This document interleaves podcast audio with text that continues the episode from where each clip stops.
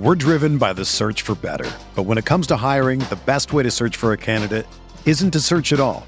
Don't search match with Indeed. Indeed is your matching and hiring platform with over 350 million global monthly visitors, according to Indeed data, and a matching engine that helps you find quality candidates fast. Ditch the busy work. Use Indeed for scheduling, screening, and messaging so you can connect with candidates faster. Leveraging over 140 million qualifications and preferences every day, Indeed's matching engine is constantly learning from your preferences, so the more you use Indeed, the better it gets. Join more than 3.5 million businesses worldwide that use Indeed to hire great talent fast. And listeners of this show will get a $75 sponsored job credit to get your jobs more visibility at Indeed.com slash BlueWire. Just go to Indeed.com slash BlueWire right now and support our show by saying that you heard about Indeed on this podcast. That's Indeed.com slash BlueWire. Terms and conditions apply. Need to hire? You need Indeed. When you need mealtime inspiration, it's worth shopping Kroger, where you'll find over 30,000 mouthwatering choices that excite your inner foodie. And no matter what tasty choice you make, you'll enjoy our everyday low prices, plus extra ways to save, like digital coupons worth over $600 each week. You can also save up to $1 off per gallon at the pump with fuel points. More savings and more inspiring flavors make shopping Kroger worth it every time. Kroger, fresh for everyone. Fuel restrictions apply.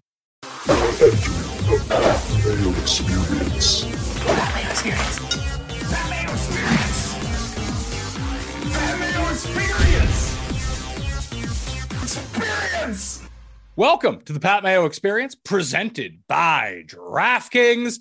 It's the week off between the championship game and the Super Bowl. We still got a ton of news. We'll recap the week, a very rigged week in the NFL, according to the internet. Plus, uh, Tim watched the entire live presser. We got a Cuss corner, Cuss dream home as he has been designing it. I don't know if it's better or worse than Malibu Stacy's, but we'll see. But hey, we want to continue to provide this content. Maybe this might work as a nice little test bubble for the off season of what we might be able to do together to keep all of you around because I know that people love hearing the three of us yell at each other, I suppose. So if you do enjoy that, please leave a rating and review on Apple Podcasts or Spotify. Smash the like to the channel and sub to Mayo Media Network on YouTube. And for the Super Bowl, plus XFL and USFL that are coming up, runthesims.com is where you want to be. I believe that we've made it free for the Super Bowl. So if you want to run projections, you want to run lineups, want to run props, go to runthesims.com right now, create a free account. Just all you need is your email address, which I will then steal. Uh, either way, you get full access to all the tools that are up there. So it's a pretty decent trade off in that regard. Uh, for XFL and USFL, there will be a premium. However, I do recommend that you get it and use it because we absolutely smashed USFL. It's the most profitable thing I've ever done in both DraftKings, sports betting, doesn't matter what it was. Uh, the projections were so good because no one was doing them. And hopefully it's that way this time around as well. And if you're looking for more listeners' leagues to play in, the golf one is available. So you can hit the description, go fill that up right now for Pebble Beach. Jeff, obviously, you and I have already done a show for that. I'm not going to lie to you. There's a reason that I'm doing this show from my house today. It's because I threw up about seven times last night, and we were doing the show yesterday. That's when it was hitting me for the first time, in case I seemed a little bit off. Yeah, uh, that sounds like it sucks. Uh, and I know what it's about because I kids uh, pretty much pulling all nighter sick the other night, and I'm bound to catch that within the next 36 hours. And just before we do this, uh, the one that wasn't home from school gets like coughed in right in her face by my sick kid who has been home. So it just, yeah, it's going to take effect. And we've been getting a snow dump. Wish I did have a heated driveway around here these days. Uh, looking forward to all of it. Hey, you can get yourself a heated driveway. He's got to pony up the cash, pal. Yeah. I mean, what? You don't want to shovel? Why not spend uh, 70 grand to get it all figured out? No, and we have a great like plow guy, but I, I, sometimes I don't know. It's just sometimes I get out there anyway because there's steps. You know, I want to clear the steps. I mean, you're a hardworking guy. I can see this. Although you No. must have a lot of trauma from clearing the snow, right? Because that's how you blew your knee out last year in the ice. No, that wasn't even clearing the snow. That was just me running back into the house for something. Okay. Oh, that was that was the the day before the Super Bowl. That was the day before the Super Bowl. I'll tell you, this cold weather really tightens up, Pat. But that was the day before the Super Bowl. I blew out my knee, and my wife talks about that often, and hopefully it doesn't happen again. And I've been really good at salting a lot of areas this year. See, sometimes sometimes it takes a blown out kneecap in order to learn when to sell. Paul is putting this all together from a remote location. The coin is taking the week off because there's nothing to pick this week. I guess we do. We are going to talk about the awards as well, but let's bring him in right now. Live connoisseur Tim Undercust.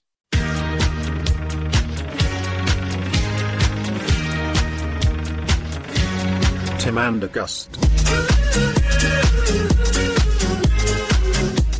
That's not my name. But you love to live. I have read everything I could possibly get my uh, hands on about the press conference this week because I could never find a video, but I read everything imaginable. And it was just, anyway, very, very disconcerting. Okay, well, we'll touch on that in a bit. I want to talk about the games from the weekend. I think that's where we need to start. Jeff, did you know that the NFL is rigged, but only against people who bet on the Cincinnati Bengals? No, the NFL just has really shitty officiating, and that's, I guess, kind of been consistent. And it blew over into the game on Sunday. I've never felt the league was rigged.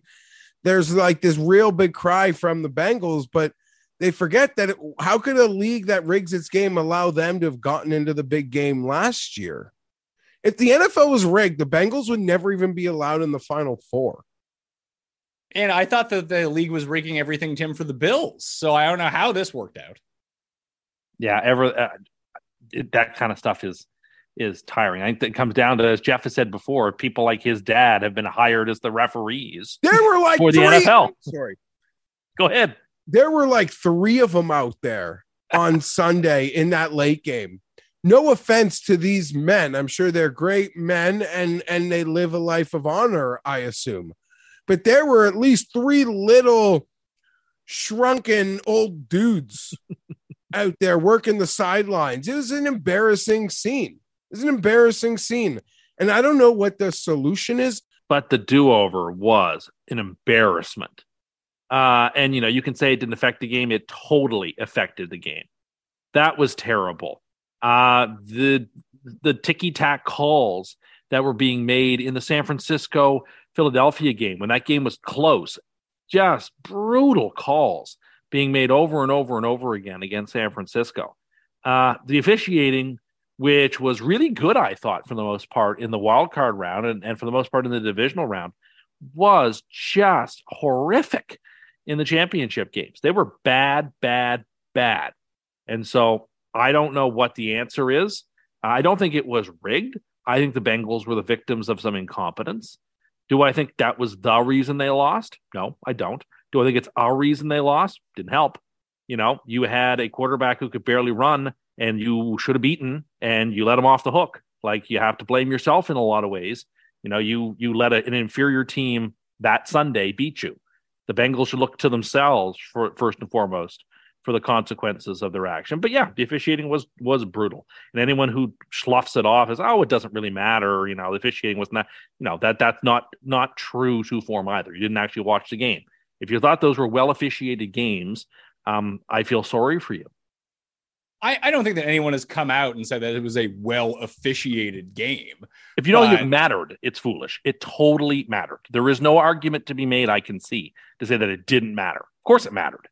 Well, the, the big thing that I uh, just dwell on was the last penalty, the one that got them into Oh, much well, closer field goal range. Like that. that, cle- Had to call that clearly was a penalty. Yeah, And- even though Mahomes embellished The- it like he was playing I soccer. see. I see. I don't. I don't know if you can say. a- that, hold on. I don't did, know if you can say that he embellished it or Yeah, not. I mean, this is a guy that we we watched the entire game who was Mm-hmm. just limping everywhere, could barely go. Like he used essentially everything that he had to get up to as close to full speed as he could. Like, do you think this guy's going to be able to stop on a dime with a gimpy ankle? No, but at the same time, like he They- they- certainly it, it looked like the universe it looked like duke university basketball a little bit yeah he knew how to hit the deck uh, even though it is a foul he certainly sold it for all it was worth and I mean, that's if- fine by the way on. If you're playing in a game where every ticky tack penalty is Yeah. being called, and your idea is hit the quarterback, the most famous guy in the game, with Yeah. the ball while he's already out of bounds, it's being called. it's not smart and he's do he'll do it the same way Brady did it, and he's gonna get the calls, and Yeah. he's 100 percent a penalty.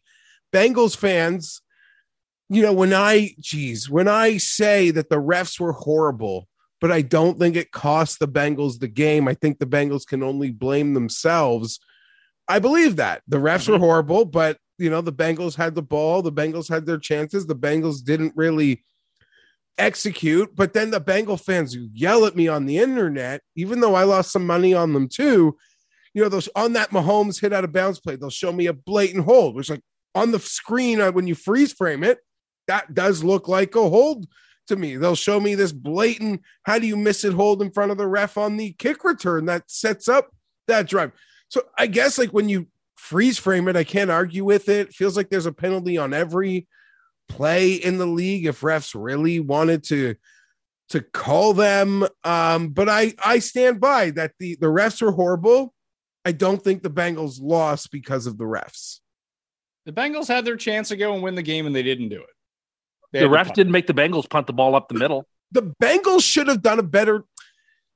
that punt was as important if not more in fact i would say that punt was actually more important than the Wa- offside penalty 'Cause watching it gave up it- more yardage watching it happen, and I consider myself I'm an annoying person to watch probably games with because I'm like hyper focused on the clock from maybe like halfway through the first quarter. Like I, I am hyper focused.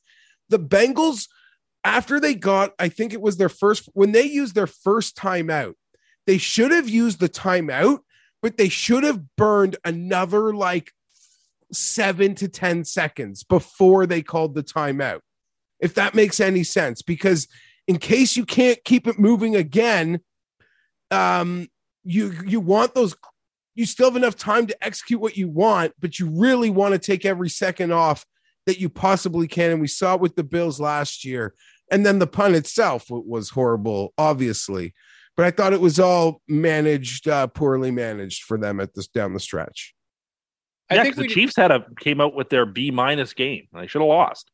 And the Bengals let them off the hook in a lot of ways.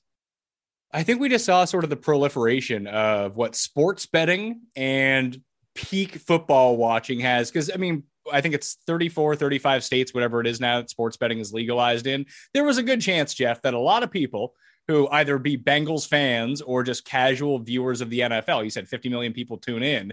There's a lot of just, this is the first game that people have watched all year. Like you have your regulars, that comprise like half the audience every single week. Then you have these other jamokes who come out and they put their hundred bucks down on the Bengals or five bucks down on the Bengals, whatever it is, and then they're just in absolute shambles because, as you pointed out, you know they weren't watching the the Week Twelve Jags Titans game with. 75 terrible penalties. They don't know. This this shit happens in every every week, every game.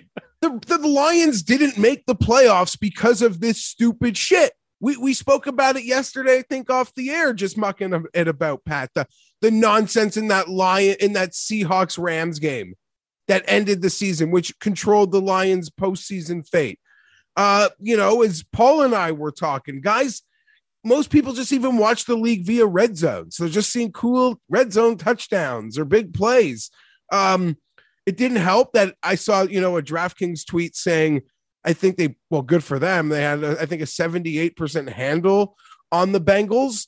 Um, you know, not to play into the rigged thing. I just mean there were a lot of people that were really angry on Sunday night. I was frustrated. I was tweeting about the redo. Like I couldn't believe we saw it. But again, in the end, after getting some some fresh air, it was like, yeah, I think the Bengals lost it for themselves. Although I witnessed horrible officials, and the first game might have been the worst game on the entire. How many games are played in the full season? Like the full go? 272. I mean, I still think That might have been the worst. That might have ranked 172. 272. Hmm. Two- That might have I don't know. Je- the the Jets were involved in a couple of games this year, which could easily have the argument for the worst game you've ever seen. Well, in, in terms of like watching or officiating, because the Jets basically play every the Jets' Watching. entire ethos and how they win games. It has to be the worst game ever.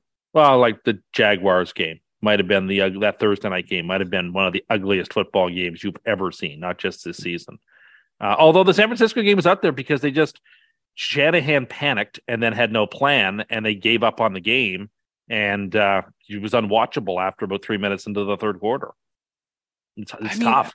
What do you what do mean you he ex- like, panicked? what what what do you He expect panicked. him- He, he well, what- when I say panicked, he froze.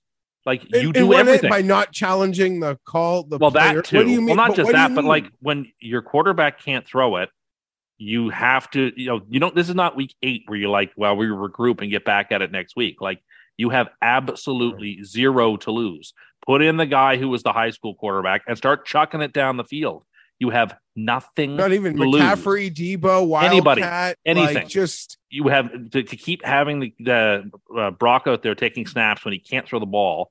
And again, it's just it's like he was a deer in the headlights. Like, what are you doing? But is What it easy for us to say they should do Wildcat when they've like never practiced these things? Like it I doesn't, don't, you know, but know. who cares? Who cares? You have nothing to lose. Throw that ball down there. You're right. There's a very, very, very, very slim chance it's going to work. But what they did was a no chance. They had no chance to work. It's the championship game. There's no tomorrow. So like, screw it. Throw just just take chances. What's the worst that's going to happen if you're going to lose if you don't do anything else? I just I thought that was incredibly unfortunate that like you know, it's a championship game and just they kind of gave up and just said like, can we just you know like put the white flag up? That's that's Well, really rough. It- If I were the if I were Fox, I'd be livid that my NFC Championship game was basically a no contest. Yeah, that's part of the bet. That's like the bet. I know, It's like making a but, bet. Like, I you don't and, expect and that to be the worst game of the year. out. Yeah, but they the people are watching. Did I t- I did I make it to the end of that game? No. And I'm a football obsessed freak, but at some point I had to tap out figuring um like uh, I don't even know, but like do you ever expect to like change the channel in the fourth quarter of an NFC title game? No, you don't either. But ads are prepaid for and if you had like I don't think anyone's not wanting to be part of that game next year from a television. We television have some breaking news here. We have breaking news. I, I just saw that pop up on my screen. We have two, Two two pieces pieces, of of breaking breaking news. news. Let's let's finish off this discussion for a second. okay.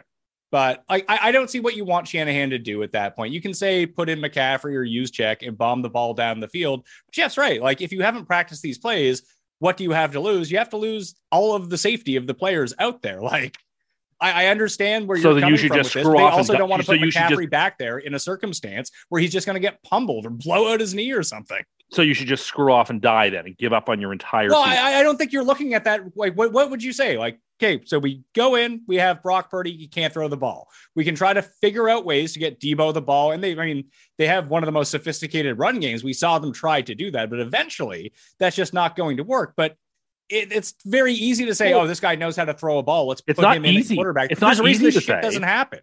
it's incredibly simple, but it's incredibly hard at the same time. I get no, that. it's it, and there's nothing simple about it. Tim. like the, I, I the don't I, think you're no, really no, it's extremely about this. simple, but it's also incredibly difficult.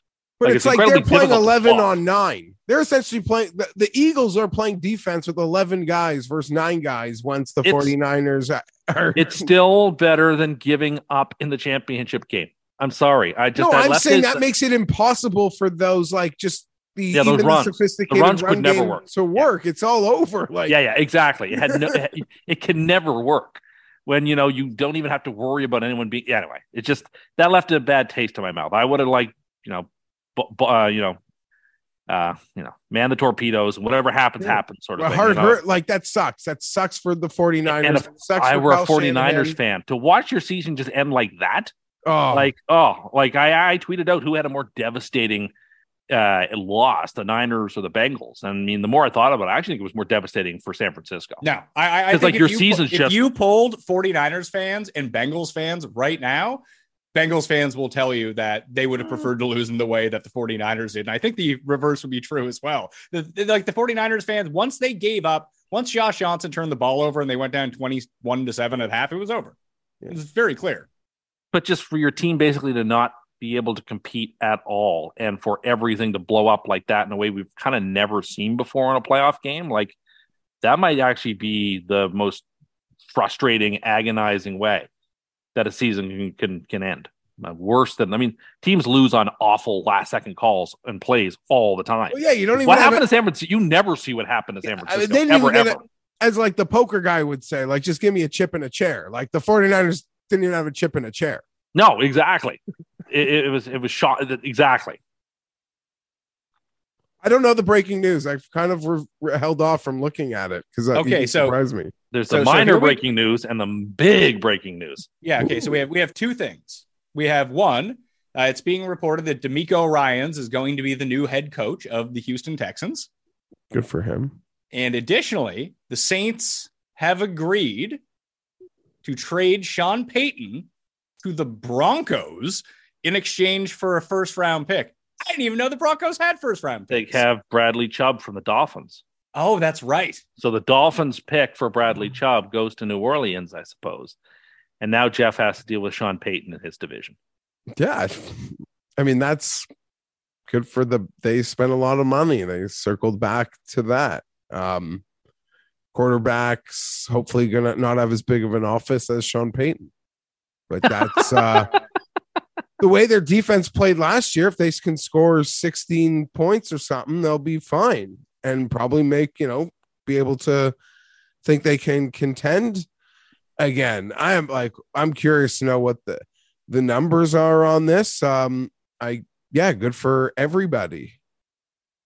I, I think it's actually. I mean, I it, it's obviously it feels like the worst job of the jobs that were available. But with the way that Payton ran his offense, with let's be real, like a the corpse of Drew Brees by the end of it.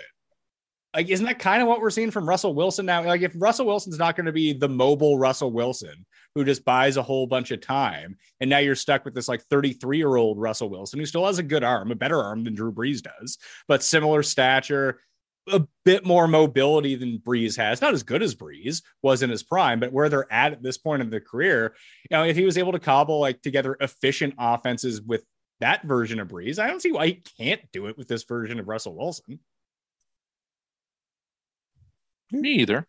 I'm I'm still kind of shocked that you'd want this job, but you know, okay, fair enough. I think that's He- wanted to be the, on the the, first we- round pick to me doesn't bother it doesn't bother me as much one first round pick because like you know whatever if for a good coach it's probably worth it if it if he is indeed bringing you know all his talents there and he's 100% committed you know more likely than not that'll bring more value to the team than the first rounder but uh it's going to cost a ton but Walmart doesn't care and they can pay any amount of money that they want so yeah I mean it's it's, it's intriguing I don't know that it makes me love Denver any more than I already did or didn't going into next year. I still think that team has some real flaws, and it starts at quarterback. And if Wilson do- doesn't get a lot better, like they're kind of hopeless uh, in a division which is only going to get stronger and better. One would imagine. Raiders going to be much better next season. One would imagine. Uh, the Chargers are still incredibly talented, and the Chiefs, of course, are the Chiefs. So, tough to- I would- for Sean Payton to walk into that. Yeah, it's uh, it's tough. Tough to imagine why you'd want to walk into that. But Oh, Fair we're enough. gonna you're gonna see the number reported. It's not gonna be any re- confusion as to. Oh, why I mean, sure, but I mean, it. I think he probably could have gotten essentially that check next season from six other teams, right? So why Well- check, why, why pick this snake pit of a division if you don't have to? I don't know. I well, I two through two things. One, like I think Carolina would have been the most attractive job, but there is the chance that the Saints just said no. yeah, if I were the Saints, I would never ever trade him within division. No, So I mean, you have to cross out that team. Maybe they wanted to send him to the N or AFC. But why do you think that the Raiders are necessarily going to be better than they were last year? They just cut their quarterback. Who made the Pro Bowl? I, I just think the Raiders are well coached on the offense. They have a lot of talent. They lost a lot of games in really close, weird ways. Uh, you know, they were a seven and ten team that probably should have been ten and seven this year. So I kind of like their pro. I mean, a lot of it's going to hinge, of course, on who they get at quarterback. But I have every reason to think the Raiders are going to be better, or good reason to believe the Raiders will be better next year. It's just incredibly tough division, and so to, to choose that as your place to land. I, I mean, you know, maybe he just it's not even the the division. I don't think the division is the confusing part. It's that the the quarterback, the lack of of picks, they're really just a, a bit of a hamstrung situation. Well, that's true But- too. There's no growth potential. But they've You're sort of probably with- assured him that, like, I don't know, he if he wants to be there a decade, he'll get to see this through and get to do it um, his way. One thing that Denver does have going for it, like, yes, it's very rich owners, but I think of all these jobs, unless you're going to throw one back at me that I've I've blanked on, um, uh, like it's probably like it's a very strong organization with great tradition. Um, you know, a great fan base. Like it's um in that sense, it was probably the best job available, and they they may have even given more than his asking price. So good, good, I guess. Um, for Sean Payton. Well, for the offensive side of the ball, I mean, obviously that's where they really struggle. What was their? What did you say their record was if they had just scored twenty points in every game when they've been like twelve and five or something? There's some stupid stat. I don't remember it, but it was like, holy crap! If they were just like bad, they'd have been fine. Their entire offseason hinges on if they can find offensive linemen. That's really what it boils down to. Because I don't think their skill guys are all that bad. Like having Jeudy and Sutton, it doesn't make you the most elite receiving game in the league, but those are two quality receivers. Tim Patrick will be back off the busted knee. You'll get Javonte Williams back off the busted knee. So you're going to have all of your guys back. But to watch those Bronco games was Russell Wilson tries to get through a three step drop and he's already on his ass. So figure All that that's part true, out. Your offense but, can like- look pretty good. If Russell Wilson's just done, though, it kind of doesn't matter. I, I think that we saw.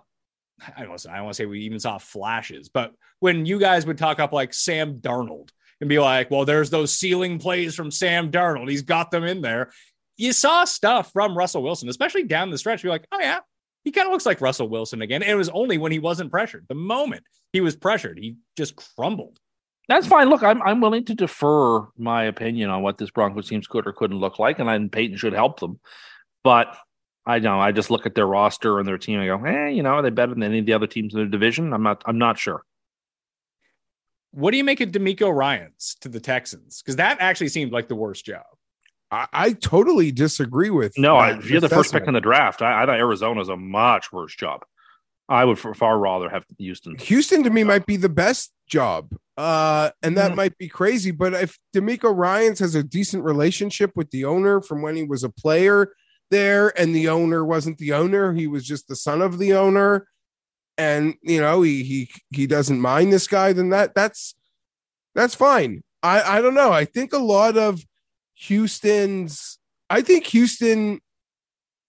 Listen, this seems like there could be some idiots there, but they trusted Bill O'Brien. He made horrible trades. And then they got caught in the situation the last two years where their star quarterback demanded a trade less than a year after he chose to sign an extension. And then we all found out what he was up to. I don't think it's nearly as bad as people make it out to be there. And um, you know, Tim will tell me if I'm using this one wrong, but it feels like the ultimate tabula rasa, like a true blank slate, draft picks, um, cap space, just uh, choose your own total adventure there. And I, I like DeMeco Ryans. It sounds like he turned down the Bronco job or even a chance to look into that. So he had a one track mind here. Uh, I, I like this one a lot, and I don't hate on the Houston situation at all. Yeah, it's cre- it's a creative job in a in a division which is I wouldn't say on the upswing in any way, shape, or form. You're going to have the second pick in the draft, so presumably you'll have just about your pick of whichever quarterback you'd like, if you like a quarterback. Um, if you don't, you can trade that pick for a bunch of picks and draft somebody else later and sign a veteran. You get to build your own staff with low expectations and a lot of money. The defense has pieces there, and we saw it on occasion. Lovie did get a lot out of that defense at times in games they had no business being in. He kept them close and they played decently. So, I mean, yeah, the, the Texans are a bad, bad team. But if you're young and you're energetic and you have vision, I think the Texans' job is a very interesting job and uh, one I think DeMeco Ryans can, can probably succeed in. We'll see. It's a six year deal. Whoa. Yeah. Yeah, so I mean, but whatever. Like Cliff Kingsbury signed a six-year extension like an hour ago, and they fired him. So what does it matter? And I saw the league office. You know, listen, I guess the, all the teams end up paying the bills that run the league office. I don't recall the exact numbers, but they did this very in-depth study and they sent a like a report back to the league letting them know like you the amount of money you guys waste on buyouts and all these things firing those coaches it is alarming You should do more due diligence. I think we've seen this year it's been a slower process. Um, I don't really know what that has to do with it because when the slowest I ever remember, the slowest by far I ever remember. And maybe this something this or I know maybe they also put in parameters to maybe force it slower, so maybe the owners can have more time for these decisions to marinate because it was almost a bite back from the league. Like you guys complain to us, like you're not made like profits could be low or they're not what you want. Like look how much money you just hand away in, in paying off these coaches, like hand over fist. Um, but yeah, I mean, that's just maybe part of it. I like this.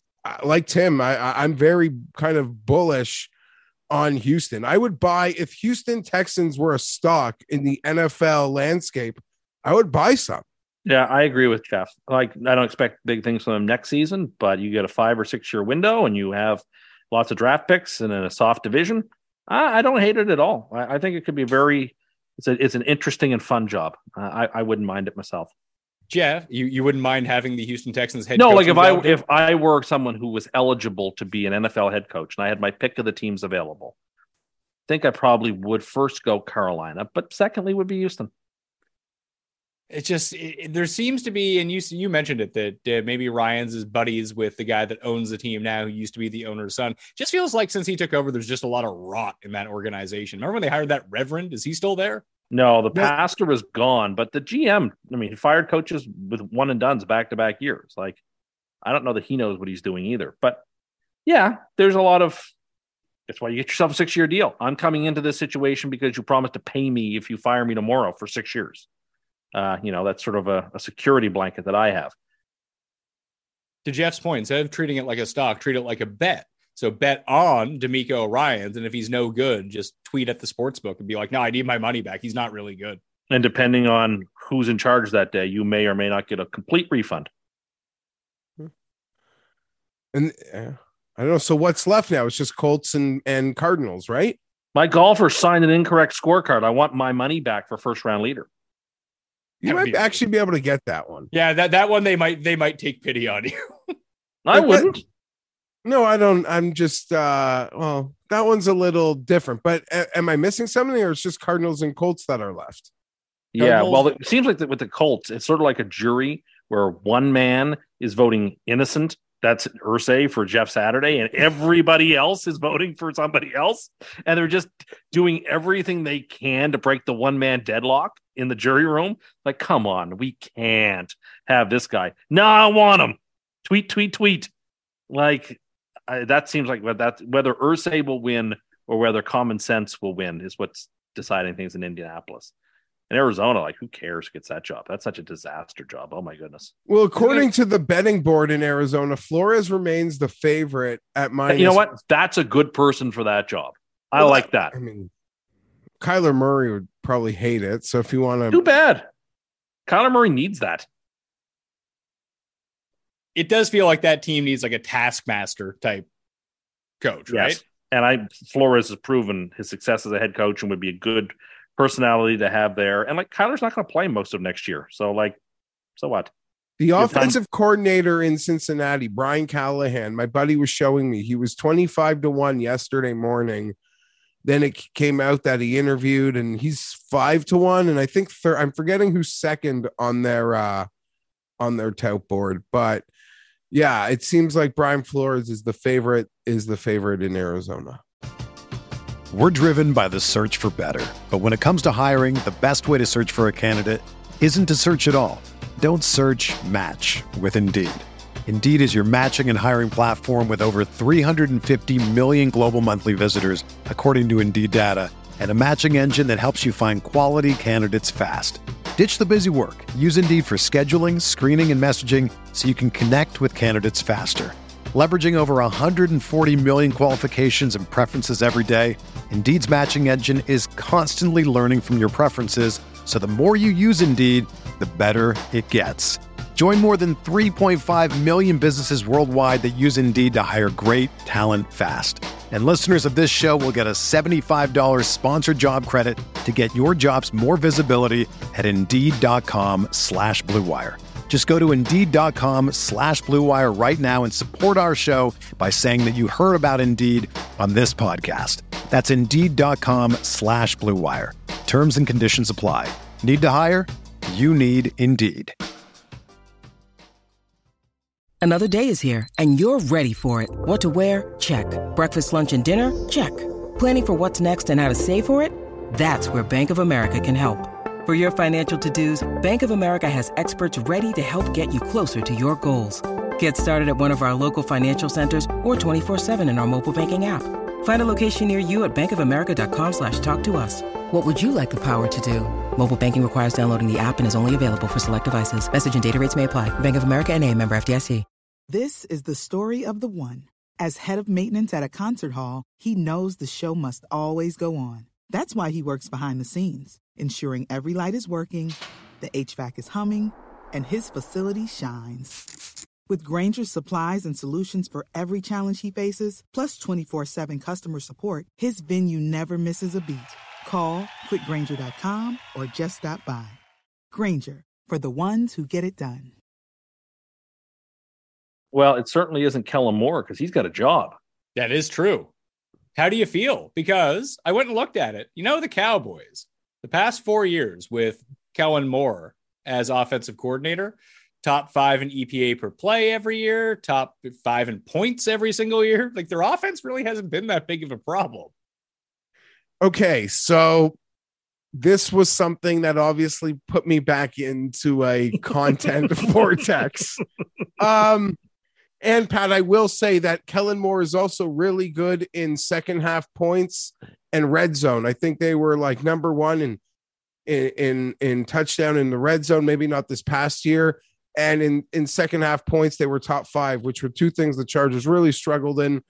Um, and I'll be honest, most of the content that I have taken in is trying to figure out what happened in Dallas there, because this is a Cowboy story and they essentially announced that they were dumping him in the middle of championship sunday like what a what a news dump. Um and then the fact that a deal with the chargers there's an interview report that pretty much happens in the there's the report the cowboys are moving on in the early game. Then there's a report the chargers are interviewing him in the second quarter of the chiefs game. And then by monday morning there is a a contract. And because the Cowboys, you know, it's a Cowboys obsessed league, so much of the content I've taken in is sort of, you know, breaking it down from why they did it. And it does seem kind of confusing. It's an obvious upgrade for the Chargers. I mean, whether you think Kellen Moore is great or not great, it's an obvious upgrade from what Joe Lombardi um, certainly was, even in the ability to want to throw on first down in the um, like yards per per attempt that we hate on Joe Lombardi for. Joe Lombardi, Pat, is do you remember how how Tim told us that he'll sit in front of his big screen TV but watch Netflix on his laptop because he like it's on his laptop. He doesn't know how to Yes. put it on his TV. That's essentially Joe Lombardi with Justin Herbert. He's watching the movie on his laptop in front of a 65 inch big screen like Tim does. So hopefully Kellen Moore can get us out of this. Um, I'm curious on the backstory though, because this came up easy. This is almost like something the Chargers and Kellen Moore's agent, were working under the table. When we spoke a week ago, the Chargers list of interviews was just a bunch of Rams. It was five Rams offensive assistants and Joe Brady. And I was like, this is weird. This seems like a lazy coach who just wants to be in his comfort zone of hiring cronies. Uh, so this seems good. I, I can't be upset with this. Um, how it affects the Chargers, it has to be a positive. I've taken in a lot of content just from the cowboy perspective of it as well, which is kind of confusing, but it seems like in Dallas, they wanted blood. And now they're going to have Mike McCarthy calling plays. So good luck to them. That seems like a big step backwards for Dallas, by the way. Dallas has bungled pretty much the last four major decisions on offense. Uh, they bungled, you could argue, the Dak negotiations. They bungled the Zeke negotiations. They bungled the um, trading of uh, or the letting go of Amari Cooper. And they've kind of bungled this offensive coordinator situation. I'm not saying Kellen Moore's no angel, but Mike McCarthy was an offensive guy, and maybe he was forced to keep Kellen Moore, and they both tried to keep each other happy or appease each other instead of going full throat in what they want to do. For Kellen Moore, this obviously has to be appealing, guys, because he'll have full reign. Like Lombardi had full reign, Kellen Moore will have full reign. Staley is the head coach, who's the defensive coordinator, who's too big of an got too big of an ego to to um relinquish defensive play calling. I wish and, and a good job he's doing of it too. Well, that's a whole other thing. So the offensive coordinator, yeah, obviously Staley would be involved, but this is Kellen Moore. Uh, he's really like, if he's got some tricks or whatever he's got, this is totally him to do whatever he wants. He doesn't have to run it by an offensive, um, former offensive play calling head coach. Now, a lot of people say, look at these like clutch third downs in Dallas. It's just four guys running curls at the sticks. They call them uh, uh, Kellen curls, apparently. I don't know whether that's that is McCarthy influenced or Dak influenced, but I don't know. This has to be an upgrade for the Chargers. But you know, great, McCarthy was the play caller when Rodgers won what will be his first Super Bowl. So, like, it's not the end of the world. No, but McCarthy, but, but, but McCarthy was the final years of Green Bay when he was still calling the plays. He was absolute dog shit. And then what yeah. happens when McCarthy leaves? Rodgers goes back to being an MVP. So that's not a good look on McCarthy. That's fair. Remember when McCarthy was like a super analytic sharp because apparently he bought a PFF membership and people were like, "Oh, he solved all of his problems." It, it, that just wasn't true. But didn't he also lie to Jerry Jones in his introductory play press conference about how much he admitted? I remember like, that. Yeah. No, I like about how much tape he actually grinded or something. Hey, we've all lied on resumes. There was a lot of coordinator turnover. Jeff, would you rather have Kellen Moore as your OC or Nate Hackett as your OC? Listen, there's a prize waiting for the Jets here. And well, this is it. If, oh, yeah. Well, there was a prize waiting the, for Denver last year, too. Remember?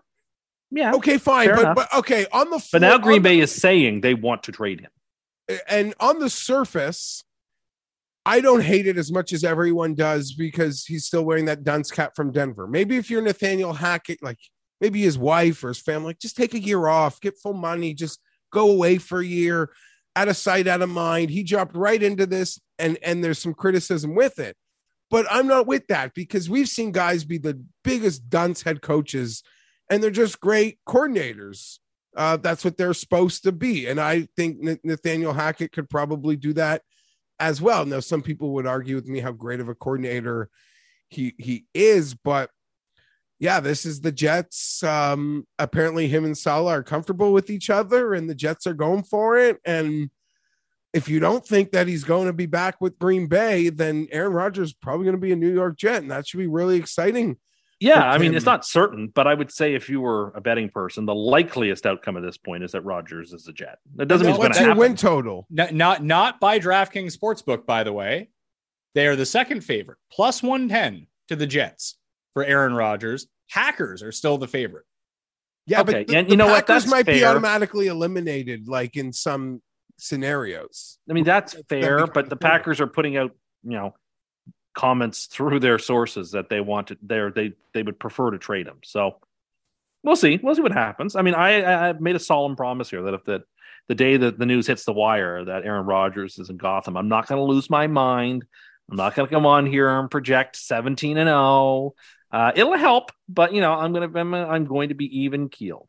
And if Nate, Nate, Hackett gets us Aaron Rodgers, I won't I won't be upset. Rodgers is the top four or five three quarterback in the league, so I won't be too upset if that's what it takes to bring in. he likes likes Hackett, and Hackett had success with other quarterbacks. So sure, let's go with it.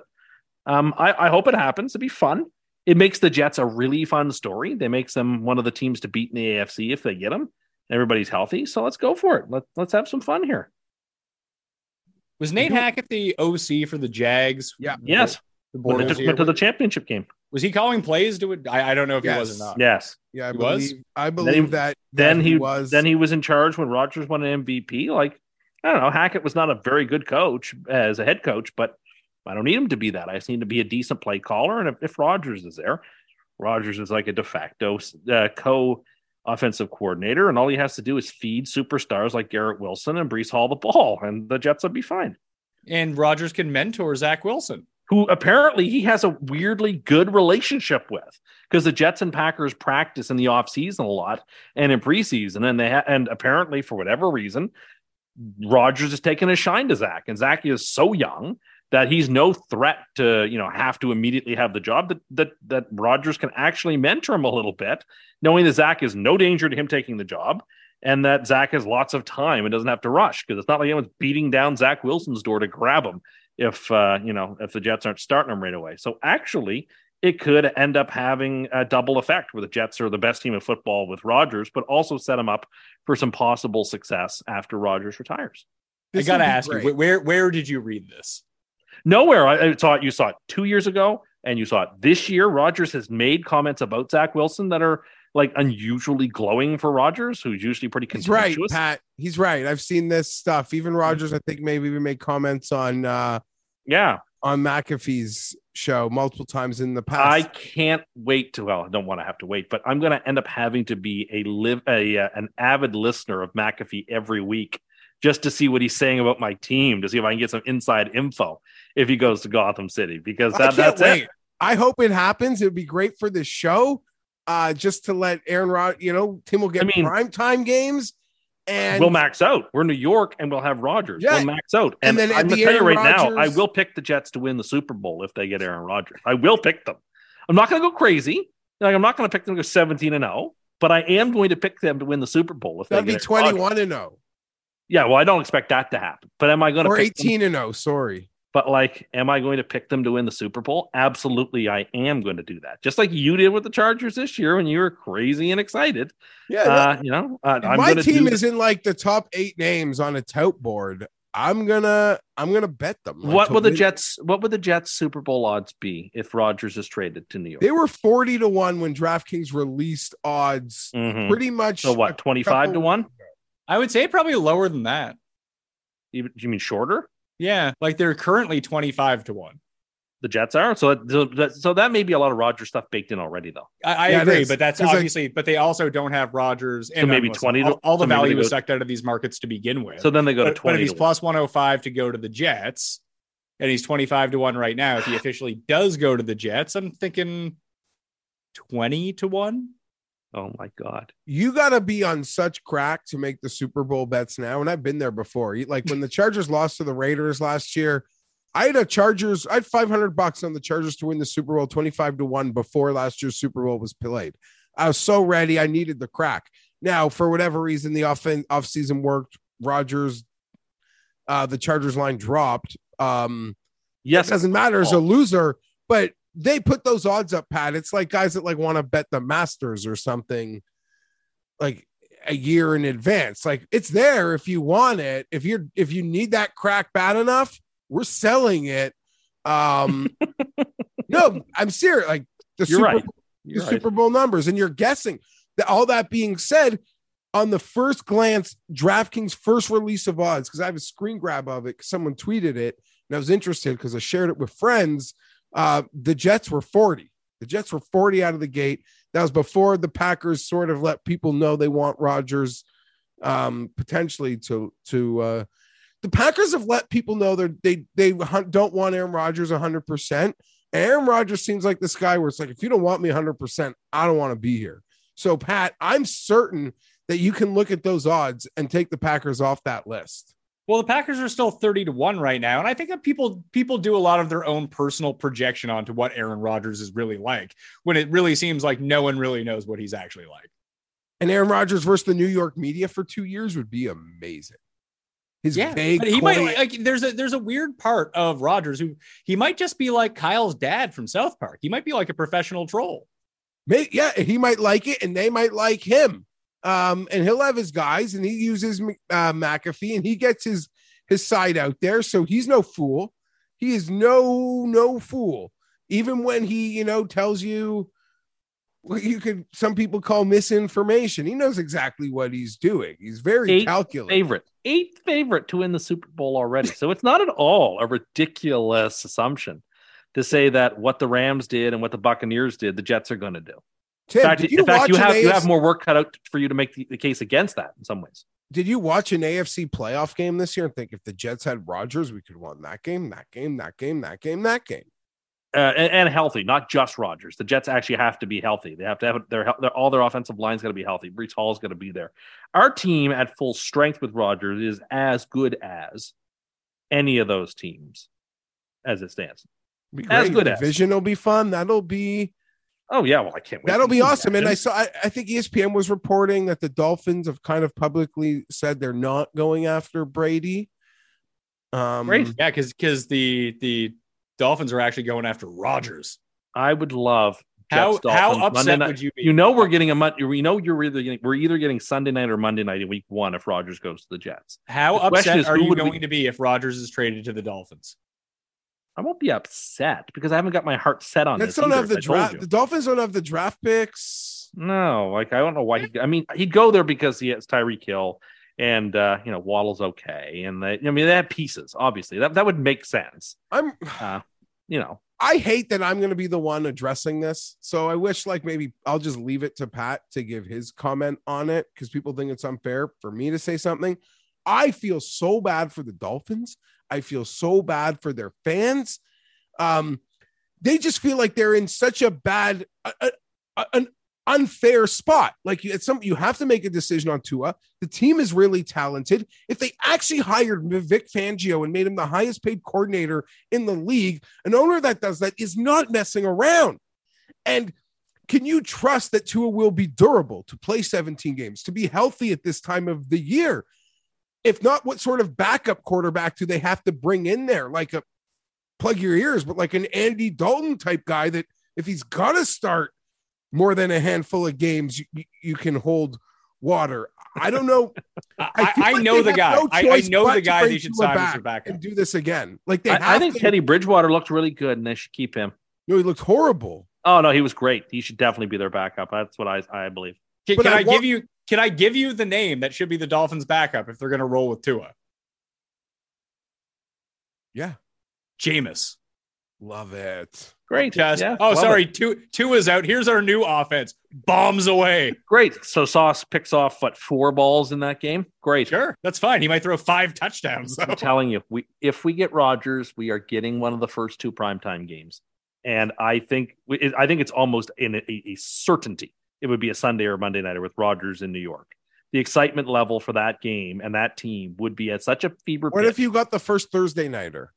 well, we can't because that's the championship game, and we're not. No, the like first. Oh, you mean Amazon like the Amazon? Yeah. Ah, I could see it, but honestly, the only way that would happen is if they gave us America's game of the week on the Sunday.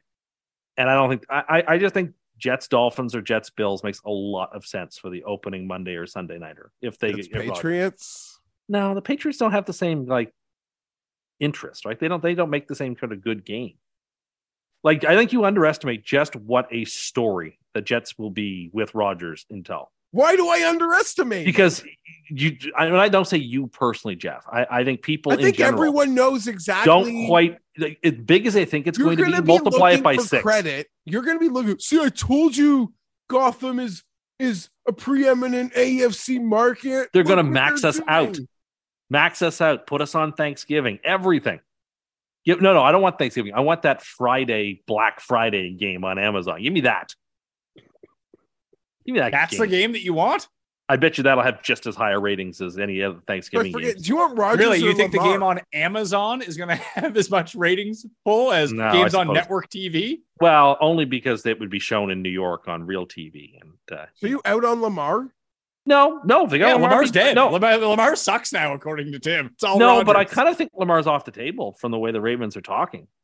Like things have done a complete 180 there. Look, I want Lamar. I'd be thrilled with Lamar. If we don't get Rodgers, I'm not going to cry about it. Like, okay, who's next? Like, as much as I think Rodgers would be great, uh, I'm not going to be. I'm, I refuse to be crazy here. I refuse to Okay, go. oh, well, well, hold on. What's crazy and what's realistic? You just said if they got Rodgers, you were picking them to win the Super Bowl. So if Yeah. they don't get and Rodgers, that's not crazy. sounds like you might be pretty disappointed. No, I mean, I look. I, it won't be. I won't be delighted about it, but I won't be crestfallen. I won't be crying. I won't be saying, "Oh, I never wanted him anyway."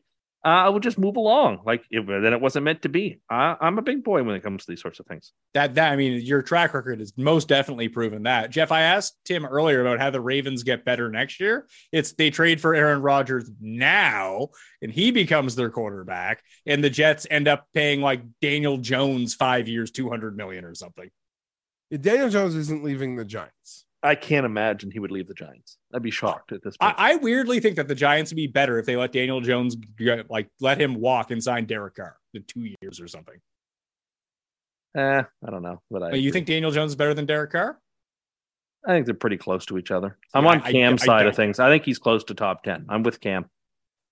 Cam admitted he was the 17th best quarterback in football. Yeah, but he keeps coming back to it because he's right. Like intuitively speaking, like there's something about Daniel Jones that like makes me think, ah, yeah, he's not that bad.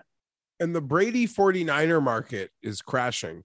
It was five to one yesterday. It's now like plus 225. Well, it's it's like musical chairs. There's so many so many seats for Brady to sit in, and like Tampa and San Francisco are really the only two that make any like real sense. So Vegas.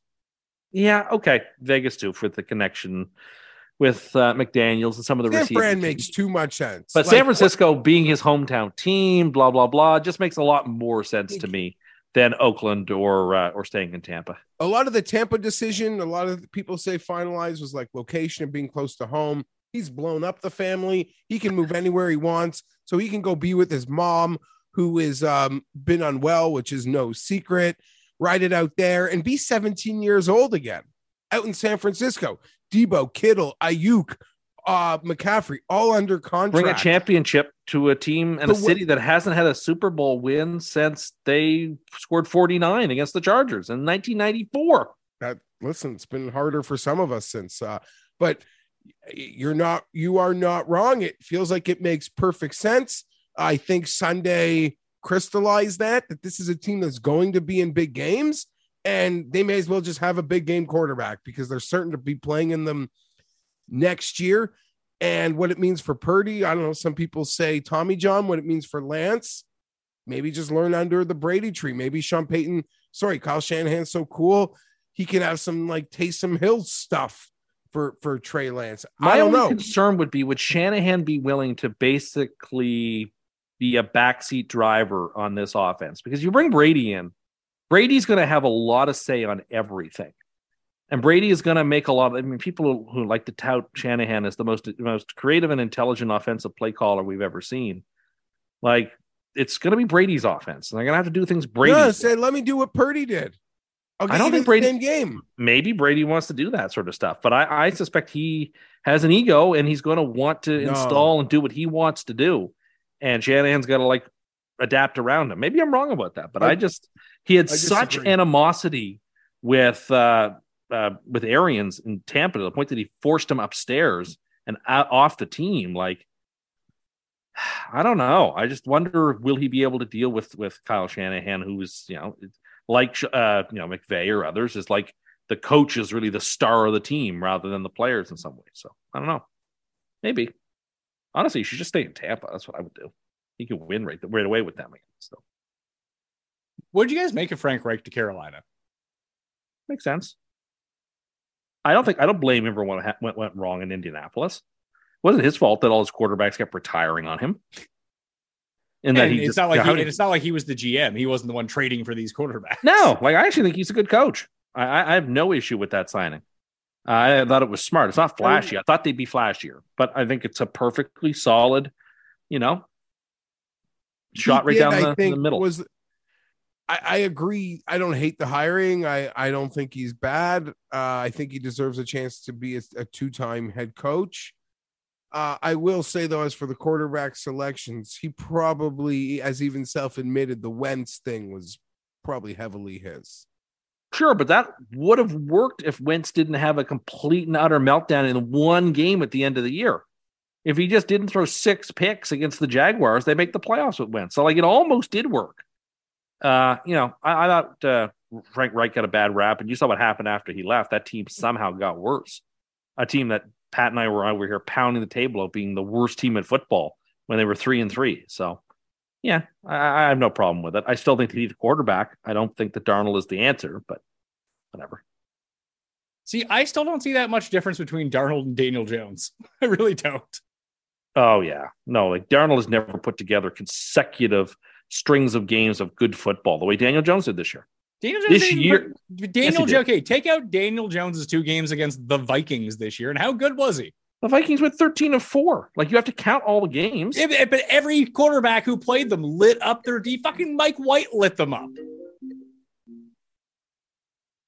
Mike White's good. No, Mike he's not. There's the there's reason they're saying you can't come back to our team. Mike White's in the Hall of Fame. Uh, if that if that's the baseline of what you're looking for, then yes, he is fantastic. Maybe he Daniel Jones also a Hall of Famer. If we're going to call Mike White a legit Hall of Famer, No, I just I, I think that there's Daniel Jones has obviously succeeded in that offense, and I wouldn't be willing to rip everything up for that. So I like I don't like what what is different. Like, would you say that Brock Purdy is a good quarterback, like a top 15 quarterback? no, No, but what's really dissimilar between what Daboll did in New York and what Shanahan does in San Francisco? again, look at the the the statistics for this season for Daniel Jones. He put together a string of games this season that Darnold has never done, and Purdy only played like five games. So like when you talk about this string of great games that he had, like, I'm looking at it right now. Like, what, what is this string? Please, please enlighten me. yeah, you look at his look at his statistics this season. His passing, it, all, all of his numbers are better than anything Darnold did for a season. Darnold's Sure, never put see. that He together. had- he passed for over 250 yards twice in a game this year. Great. So in a in a league which is ebbing away from passing in a lot of ways, that's fine. What? Like we're seeing less and less. Pa- we saw it. we've seen less passing the last couple of years than we have running. Uh, running has increased and passing has decreased the last couple of years. The numbers show that. But you say that like it's becoming a running league. No, I didn't. I didn't say that. It's not That's- becoming a running league. It's just less pass happy than it used to be. 12 of 17 games of 200 yards or less for him. And what are his numbers though? What are his statistics? Are we just counting wins and losses? Is that what we're saying? No, no. But what is what's his passer rating? What is his passing percentage? What is his touchdown interception ratio? Like that's the Uh, stuff that matters to me. All right. Well, I mean, passer rating really means a ton to you, does it? I think it's an important Well, statistic. why do Is you it like think- when DVOA means a ton with you when it backs up what you think? Like he but had is, a like, good- illegitimate. If he it, had a good year, a year Yeah, that I I'm don't not think Sam that he Darnold. I don't have think a Sam good year. What I'm saying that. is that he might not actually be good. I see no reason to believe that Sam Darnold. You asked me, is he how is he better or different from Sam Darnold? I don't think Sam Darnold can put together. Why do you think a season with Daniel Jones numbers. is good, but Tua isn't? I'm not talking about Tua. No, but I'm saying like going by the stats, like Tua was among league leaders in a lot of I stopped criticizing Tua like three months ago. If you noticed, You mean when I you stopped after, you after criticizing you praised him and scrambled his brains? you know the guy had what? No, I no, I didn't. Yeah, Daniel Jones threw five picks. That's Sam Darnold on a on a bad Thursday night. This season. Hey, how many picks did Sam Darnold throw this year? he played what five games, six Yeah. games? I don't know. How many would? How many do you think that he threw? Four, three or four or five. I don't know. I don't know if he threw any. Tell you the truth. Oh, it's impossible. See, you say that they, they they reined him in. Maybe Sam Darnold all this time was just a product of bad coaching. Are you just reading that in your Sam Darnold Reddit thread? no, he, he threw. Let's see, he threw three picks Three, this year. three picks. Yeah. So he has approximately the same touchdown to interception ratio as Daniel Jones does. He played six games. Okay. Daniel Jones played 17. But we so are these 17 games like what I I guess my question is if you're the Giants and you're looking at this, why are you going to give this guy big money when it feels like you could patch together this offense again with make, make a well, maybe say Sam Darnold is 80% what Daniel Jones is. When you could pay Sam Darnold 10 times less money to be a bridge quarterback because I don't does anyone think Daniel Jones is the long-term answer for the Giants? But then how do the Giants get their long term answer? Yeah, like they don't. You just can't pick a long term answer out of the blue. You say that, but I mean, they could trade for Rodgers. I mean, Rodgers is probably too old for what they want to do. But if they continue to build this defense and then rebuild their offensive line, which was already markedly improved this year, that you just wait for. I mean, you say that everyone wants to play in Gotham. You got to go to New York. The Giants are a bigger franchise and more popular. Okay, so to, Eh, to, to, they to have a huge point- cap space. Just just franchise them and move on. They, that's what they're probably going to do. I, listen, I, I don't disagree that they're just going to franchise him and move on, but that doesn't solve your problem next year. sure, if like he plays that. this well again next year, then yeah, give him all the money. Then he's earned it. I mean, did he? The, the thing is, did he really play that well? No, he played okay. good he enough. Did There's so not to few make good your offense quarterbacks. that- incompetent. that's sometimes good enough. It's really like, in the NFC, maybe. Well, but that- like to be that's where they live. Team, like, like- like, I think we're completely glossing over the fact that the final like 7 I'm not sure the there are more than the- like the- how many. the, the games the you are point better to of. Daniel Jones being good, the. Giants were three six and one in those games. I'm not sure I even know how many quarterbacks are that much better than Daniel Jones in the NFC. Like, like there is there any? I mean, I guess it- Cousins is better. Rodgers, if we assume Rodgers is leaving, and Brady is leaving, like, oof, I don't know. You got your work cut out for you there to pick quarterbacks that are clearly better than Daniel Jones in the NFC. Okay, Hurts, I so suppose. uh, we, we, we can play this game. I'd rather have Dak. I would rather have Eh, Hurts. Are you no. fucking kidding me? Hurts, hurts definitely. You- Dak, you, would, no. you would rather have Daniel Jones than Dak Prescott. I think if you put Daniel Jones on this year's Cowboys, they would have succeeded better. Jeff, what do you think?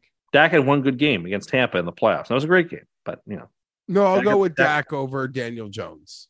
mm, I'd rather have Fields. I'd rather have fuck. No. I'd rather have Goff. I think that's the perfect comparison. Like Daniel Jones is sort of like Bush League Goff. okay. Well, Goff got to a Super Bowl, so Sure. great. That's So- why Daniel Jones is Bush League Goff. Like you're not. None of these quarterbacks are like setting the world on fire. Daniel Jones is as Okay, good if, as if, I all mean, these if none of these quarterbacks are setting the world on fire, and you think though, well, it could be them or it could be Daniel Jones, that means Daniel Jones isn't any fucking good. well. Again, nobody, anyone who thinks he's not any good is is silly. No one, no one believes that. Uh, just franchise him, and he plays really well again, he's earned his money. That dems the brakes. There's really no like other way to do it. You're committing to mediocrity if you're doing that. I don't think they have any. I don't think they have any other choice. Listen, I, I'm like I said, I'm good with the franchise, but this cannot be your term plan three years from now to have Daniel Jones as your quarterback. And maybe I'll listen. There could be huge egg on my face. Maybe he improves. He played better at a very this year, so he plays better next year. Exactly. If we see an improvement on this season, next season, then there's every reason to believe that you should. It Jeff, it just feels like this this Daboll offense as it was set up is no different than the 49ers offense, where it's just plug and play at quarterback and let the system do its work. That's very possible, but Daniel Jones has a lot of traits that got him drafted that high, and they started to show. So, Giants are going to try to build on that. All right. You've had very little to say on this. It seems like you don't want to be wrong. I'll be I'll be very No, I to don't- wrong about this. I don't like love Daniel Jones, but I don't know that the Giants are in a position to do much about it. Although, to Adam Schefter's comments this week, if you think you kind of need a quarterback and you don't look into Aaron Rodgers, it's probably, you know, some level of malpractice on on your end. Okay. Gripping insight. Awards. Daniel Jones. So you don't think that he's do you think he's a top 10 quarterback? No. But I will say that after this year, I said I'd rather Dak than Daniel Jones. I'm not shocked if that's a completely one-sided Daniel Jones answer in a year from now. Like that I, wouldn't I would surprise very me. much doubt that. See, see, I wouldn't bet on it, but I wouldn't be shocked if in a year from now Daniel Jones is is unequivocally proven to be better than Dak. Like, does that mean like Dak died or something? No, it means Daniel Jones makes more st- builds on builds on last year and and um you know shows his athleticism and they let him do more and they add more skill position receivers there and it looks good. Okay. Speaking of the Giants, Coach of the Year. We have we have the awards coming up this weekend. Uh, obviously, we have our big bet in Jeff, the two of us on Daboll's Coach of the Year. I think you got better odds. I have it sixteen to one. What do you have? Thirty to one? Yeah. I think he's actually going to win. Yeah, as the week Tim bet uh Dan Campbell at plus 185. I took Daboll at 30. And you said that Dan Campbell shouldn't even be in the running, and people got very upset with you. And he's not one of the five final nominations. Okay. I thought about it, but I was more mature. Like I could have taken a Twitter victory lap at all these people yelling at me. Um, when I said that Dan Campbell, great coach, great for football, the line should be excited. He's just not coach of the year. I don't care. He's not coach of the year. And they decide to nominate five guys. Dan Campbell wasn't even one of them. He should have been one of them. Probably. It's funny because after watching everything that happened, like over the course of the playoffs, and obviously the playoffs doesn't factor into this. I do think that Daboll wins the idea of he did the most with the least. But I really think Sirianni should be the coach of the year. I really do. I don't know why that's even funny. For sure, he should. No one. I, I don't think he's going to win though. I should go to the person who did the best coaching job, and I, I think Daboll did the best coaching job. But what what did Sirianni do to say that he didn't do the best job? Uh, Sirianni's team is a lot more talented. They did win that many more games than the Giants. And look, the Giants made the play. Giants had super low expectations, and Siri and they, you know, basically the only change they made, other than getting Thibodeaux, was adding Daboll, and Daboll sort of blew fresh air into the franchise. I thought, considering the lack of talent that team has compared and compared to how it looked under Joe Judge the last two years, they didn't make any significant changes, and this team went nine six and one. Like Okay, I so gotta he, say- he did the most did the the, be- least. He did that's that, but and and he didn't just do the most; he did enough to get this team comfortably into the playoffs, where they had it lo- uh, clinched in the last week of the year. I I think he did the best job coaching this season. despite a roster that's probably proven, I think the math would show it is the highest war roster in football when you take off the quarterback position uh, in Philadelphia, which, um, you know, and Mahomes is the highest war quarterback in football, which is one of the interesting things, you know, and just in the early thoughts on the game, one of the, the, the fun um, parts about that. I, am I going to penalize? I wasn't expect my expectations for the Eagles were clearly not this, and maybe I should have expected more. They, unlike the Giants, they were a very aggressive offseason team. They got AJ Brown, they got Haason Reddick, they even made late moves to the end, getting that what safety or corner out of New Orleans, Gardner Johnson. Um, just incredibly aggressive team that, well, it wasn't a quarterback maneuver in the offseason that's garnered so much attention like Stafford or Brady. That was a hyper aggressive, we're going to try to win right freaking now. Uh, even if you have questions about our team, you train for AJ Brown, you're signing Haason Reddick. You don't do that to, to, to, to think you're going to lollygag. Um, still Sirianni for me. Yeah, they did it all year. Gonna give it to him. It's it's it's two different conversations. Daboll did the most with the least and had the biggest jump. But I, I'm kind of where you are. Like if we try to reverse engineer what we were talking about with the Eagles, even like two weeks before the season, it was like, yeah, there's a lot of steam on the Eagles coming in. They have this easy schedule. Like, you know, could they win the NFC East? Like they're live to beat Dallas. And this it just turned out they were by far the best team in the NFC.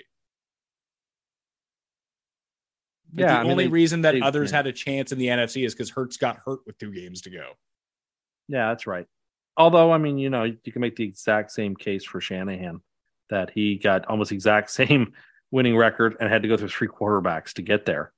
And San Francisco had a chance to win the one seed on the last, you know, week of the season if the Eagles had lost to the Giants and the Niners had won. So, I mean, Yeah. Shanahan did a fant. I think Shanahan did a better job than Sirianni. I think Sirianni did a great job. Like he'd be a deserving winner, just he wouldn't be my first or second choice. It does feel like Shanahan is kind of boxed out of these conversations a lot of the time, only because he's been perpetually known as a good coach that that kind of works against you in the voting. It does. Historically, historically, it's shown that to be true. A, lot like how like Mahomes is going to win MVP this year, but he could have won MVP anytime in the past three years too. It's just he had won one already, so it's like ah, let's give it to someone else. It's like, look at that meathead Vrabel winning all those games. Coach of the year.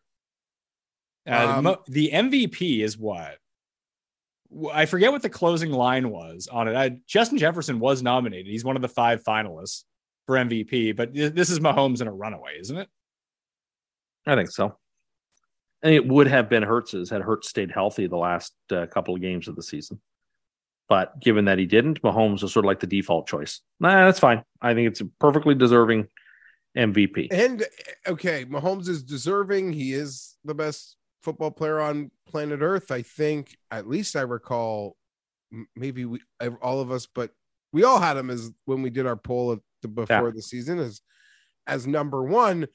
But for a guy that had done what he do, had done, accomplished what he had accomplished, there were questions, not questions like is Mahomes good, but there are questions like now what? You know, they've lost Tyreek Hill, they've changed a lot of things there. Uh, you know, they always, you know, their margins are so small. Maybe this year those like crazy plays work the other way.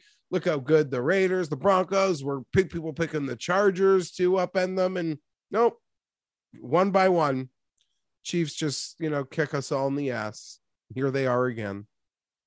It's kind of funny too that versus something like baseball, where so much of your stats are factored into it. And obviously, Mahomes' stats are, but it doesn't feel like that's what they give the MVP award to. It's like, well, you had the league in passing. Obviously, you're going to end up winning the MVP. But Mahomes' stats this year compared to everyone else are kind of ridiculous. He threw for 5,200 yards, which was over 500 more than Justin Herbert, who was second.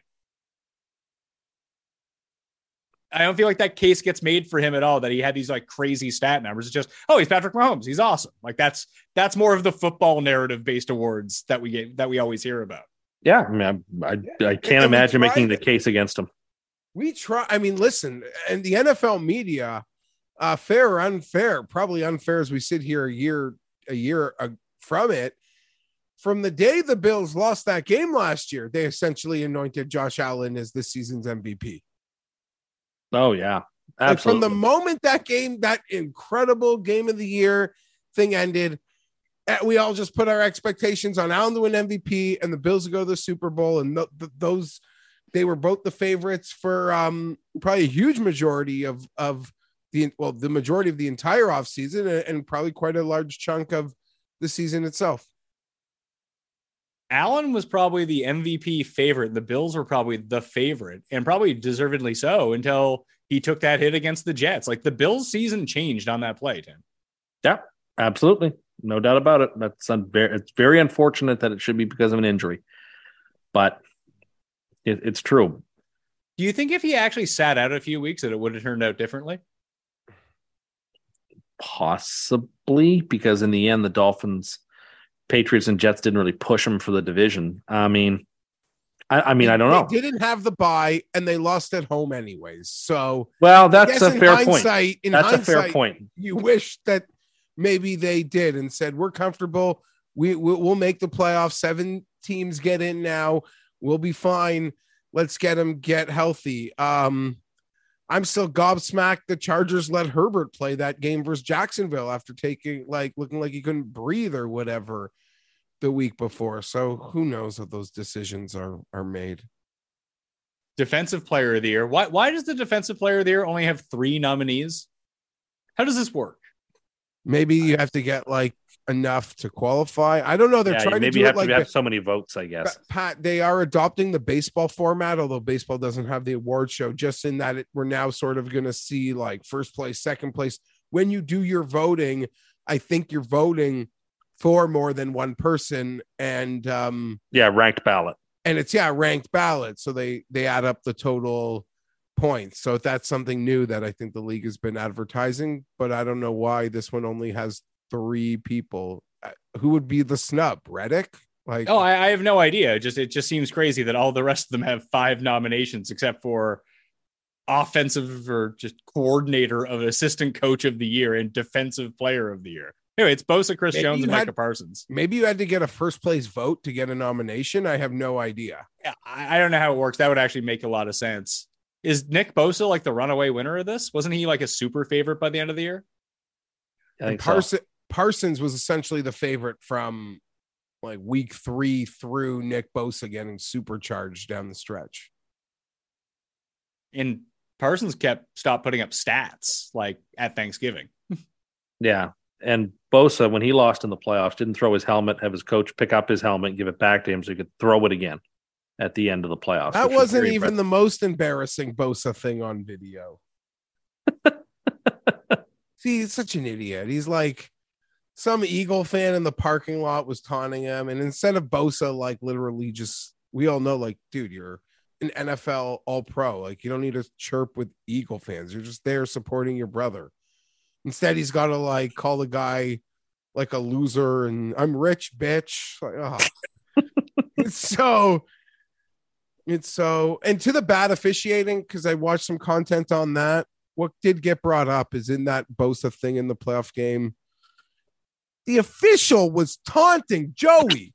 The official was what? Like, get away from him. That's the worst. It- it's the worst. And it, it- baseball used to be the It's worst. It's like a baseball umpire. umpires just trying to get the player to antagonize him, to get him to say a magic word or to throw that something on the ground. I I, know, hate when refs and umps do that. Sorry, watching it live, I didn't know that. I was so wrapped up in a hundred things as the world was caving in.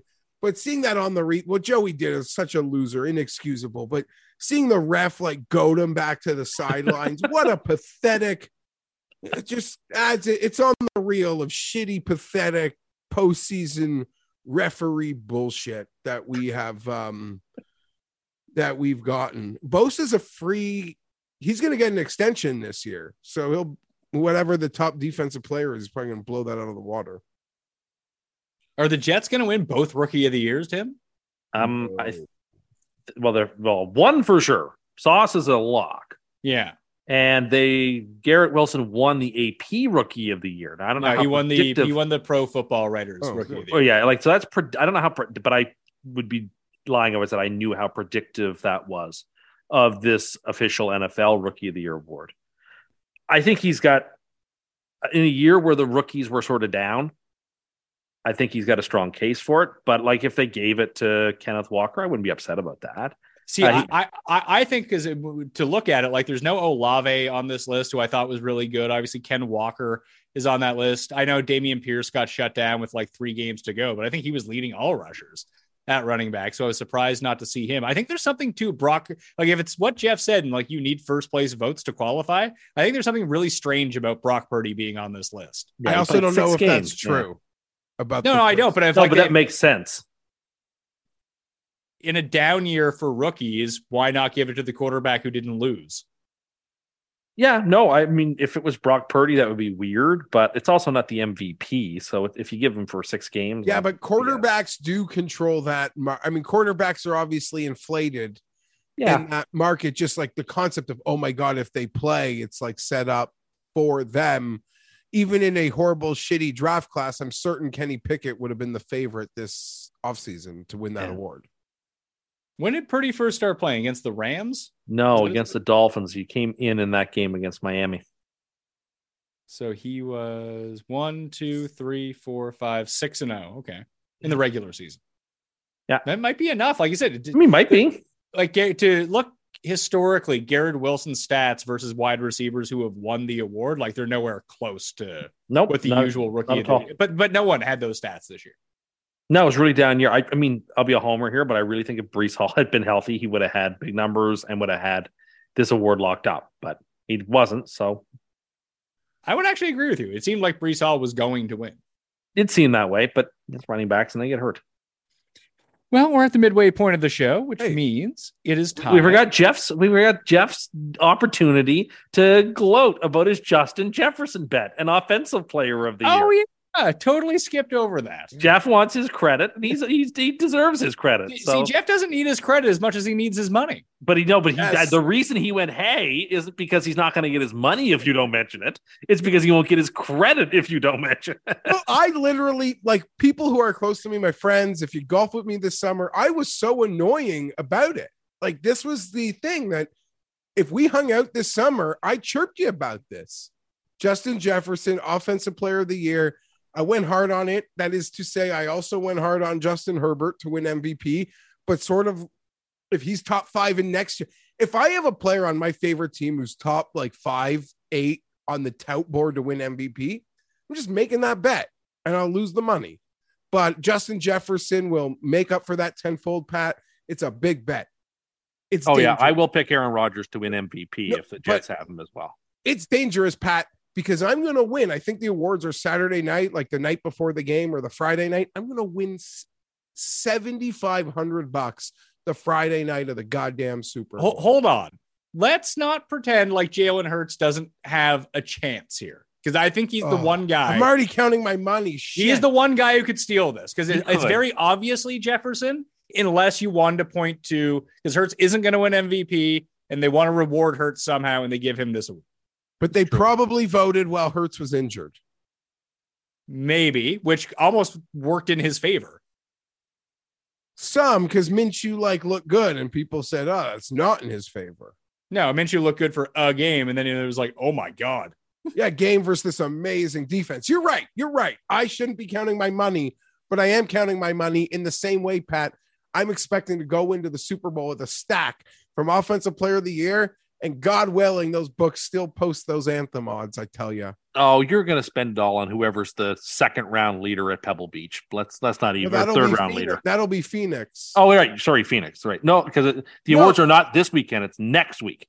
and that'll be hard because that tournament, that field is so strong. It's like a super elite field that the favorites are going to be like they're not going to be like odds that are going to attract me. And I'm probably just going to see three super elites at the top and be like, I'm not betting this guy at 60 to one to go hunt down these three players. Hey, we we already we already bet KH Lee and Cam Davis. Okay, that's that's that is true. Uh, so Their odds have- are not going to be as deep as they were. No, and and we're not talking about live bet. Yeah, I'm going to bet the tournament, and I'm probably going to bet it hard, Pat, because I'm going to think like, oh, I have that Justin Jefferson, I have that Justin Jefferson money. I can overexpose myself to waste management. Anyway, that was way more boring than than mini cuss corner, but Tim was right. We couldn't go through the awards without me going, hey, which will lead us to the midway point of the show, which means it is time for a mini version of Scorn. Cuss Corner, it's Cuss Corner. Cuss Corner, it's Cuss Corner. He's got the hottest takes with the highest stakes. He should be president of the United States, but it's Cuss Corner, it's Cuss Corner. Cuss hee. I don't know why people tell me I can't have a dream home, that I should just give up on it, that I shouldn't I have aspirations. I should just resign myself to some small little house in suburbia and just accept that I can't have all the things that I want. You know, people are always told to chase their dreams and, and dream big and think big, but not me. I'm being told not to believe in these things. I can't have what I want. Who told you that you couldn't have it? Many people, you were on that text thread. Well, I so- yeah, I- I was. That's why I'm asking you. you Not a single person that. said that you couldn't have it. What people were telling you was this costs way more than you think it does. Well, only if I, I only if you get contractors to do all the work. So if you do all the work yourself, it will I be could fine. do some of it. Like what? G- give us a rundown of the stuff you're going to do in your dream home to build it. I think I could do the drywalling. I think I could do the painting. I think I could put in the crown molding.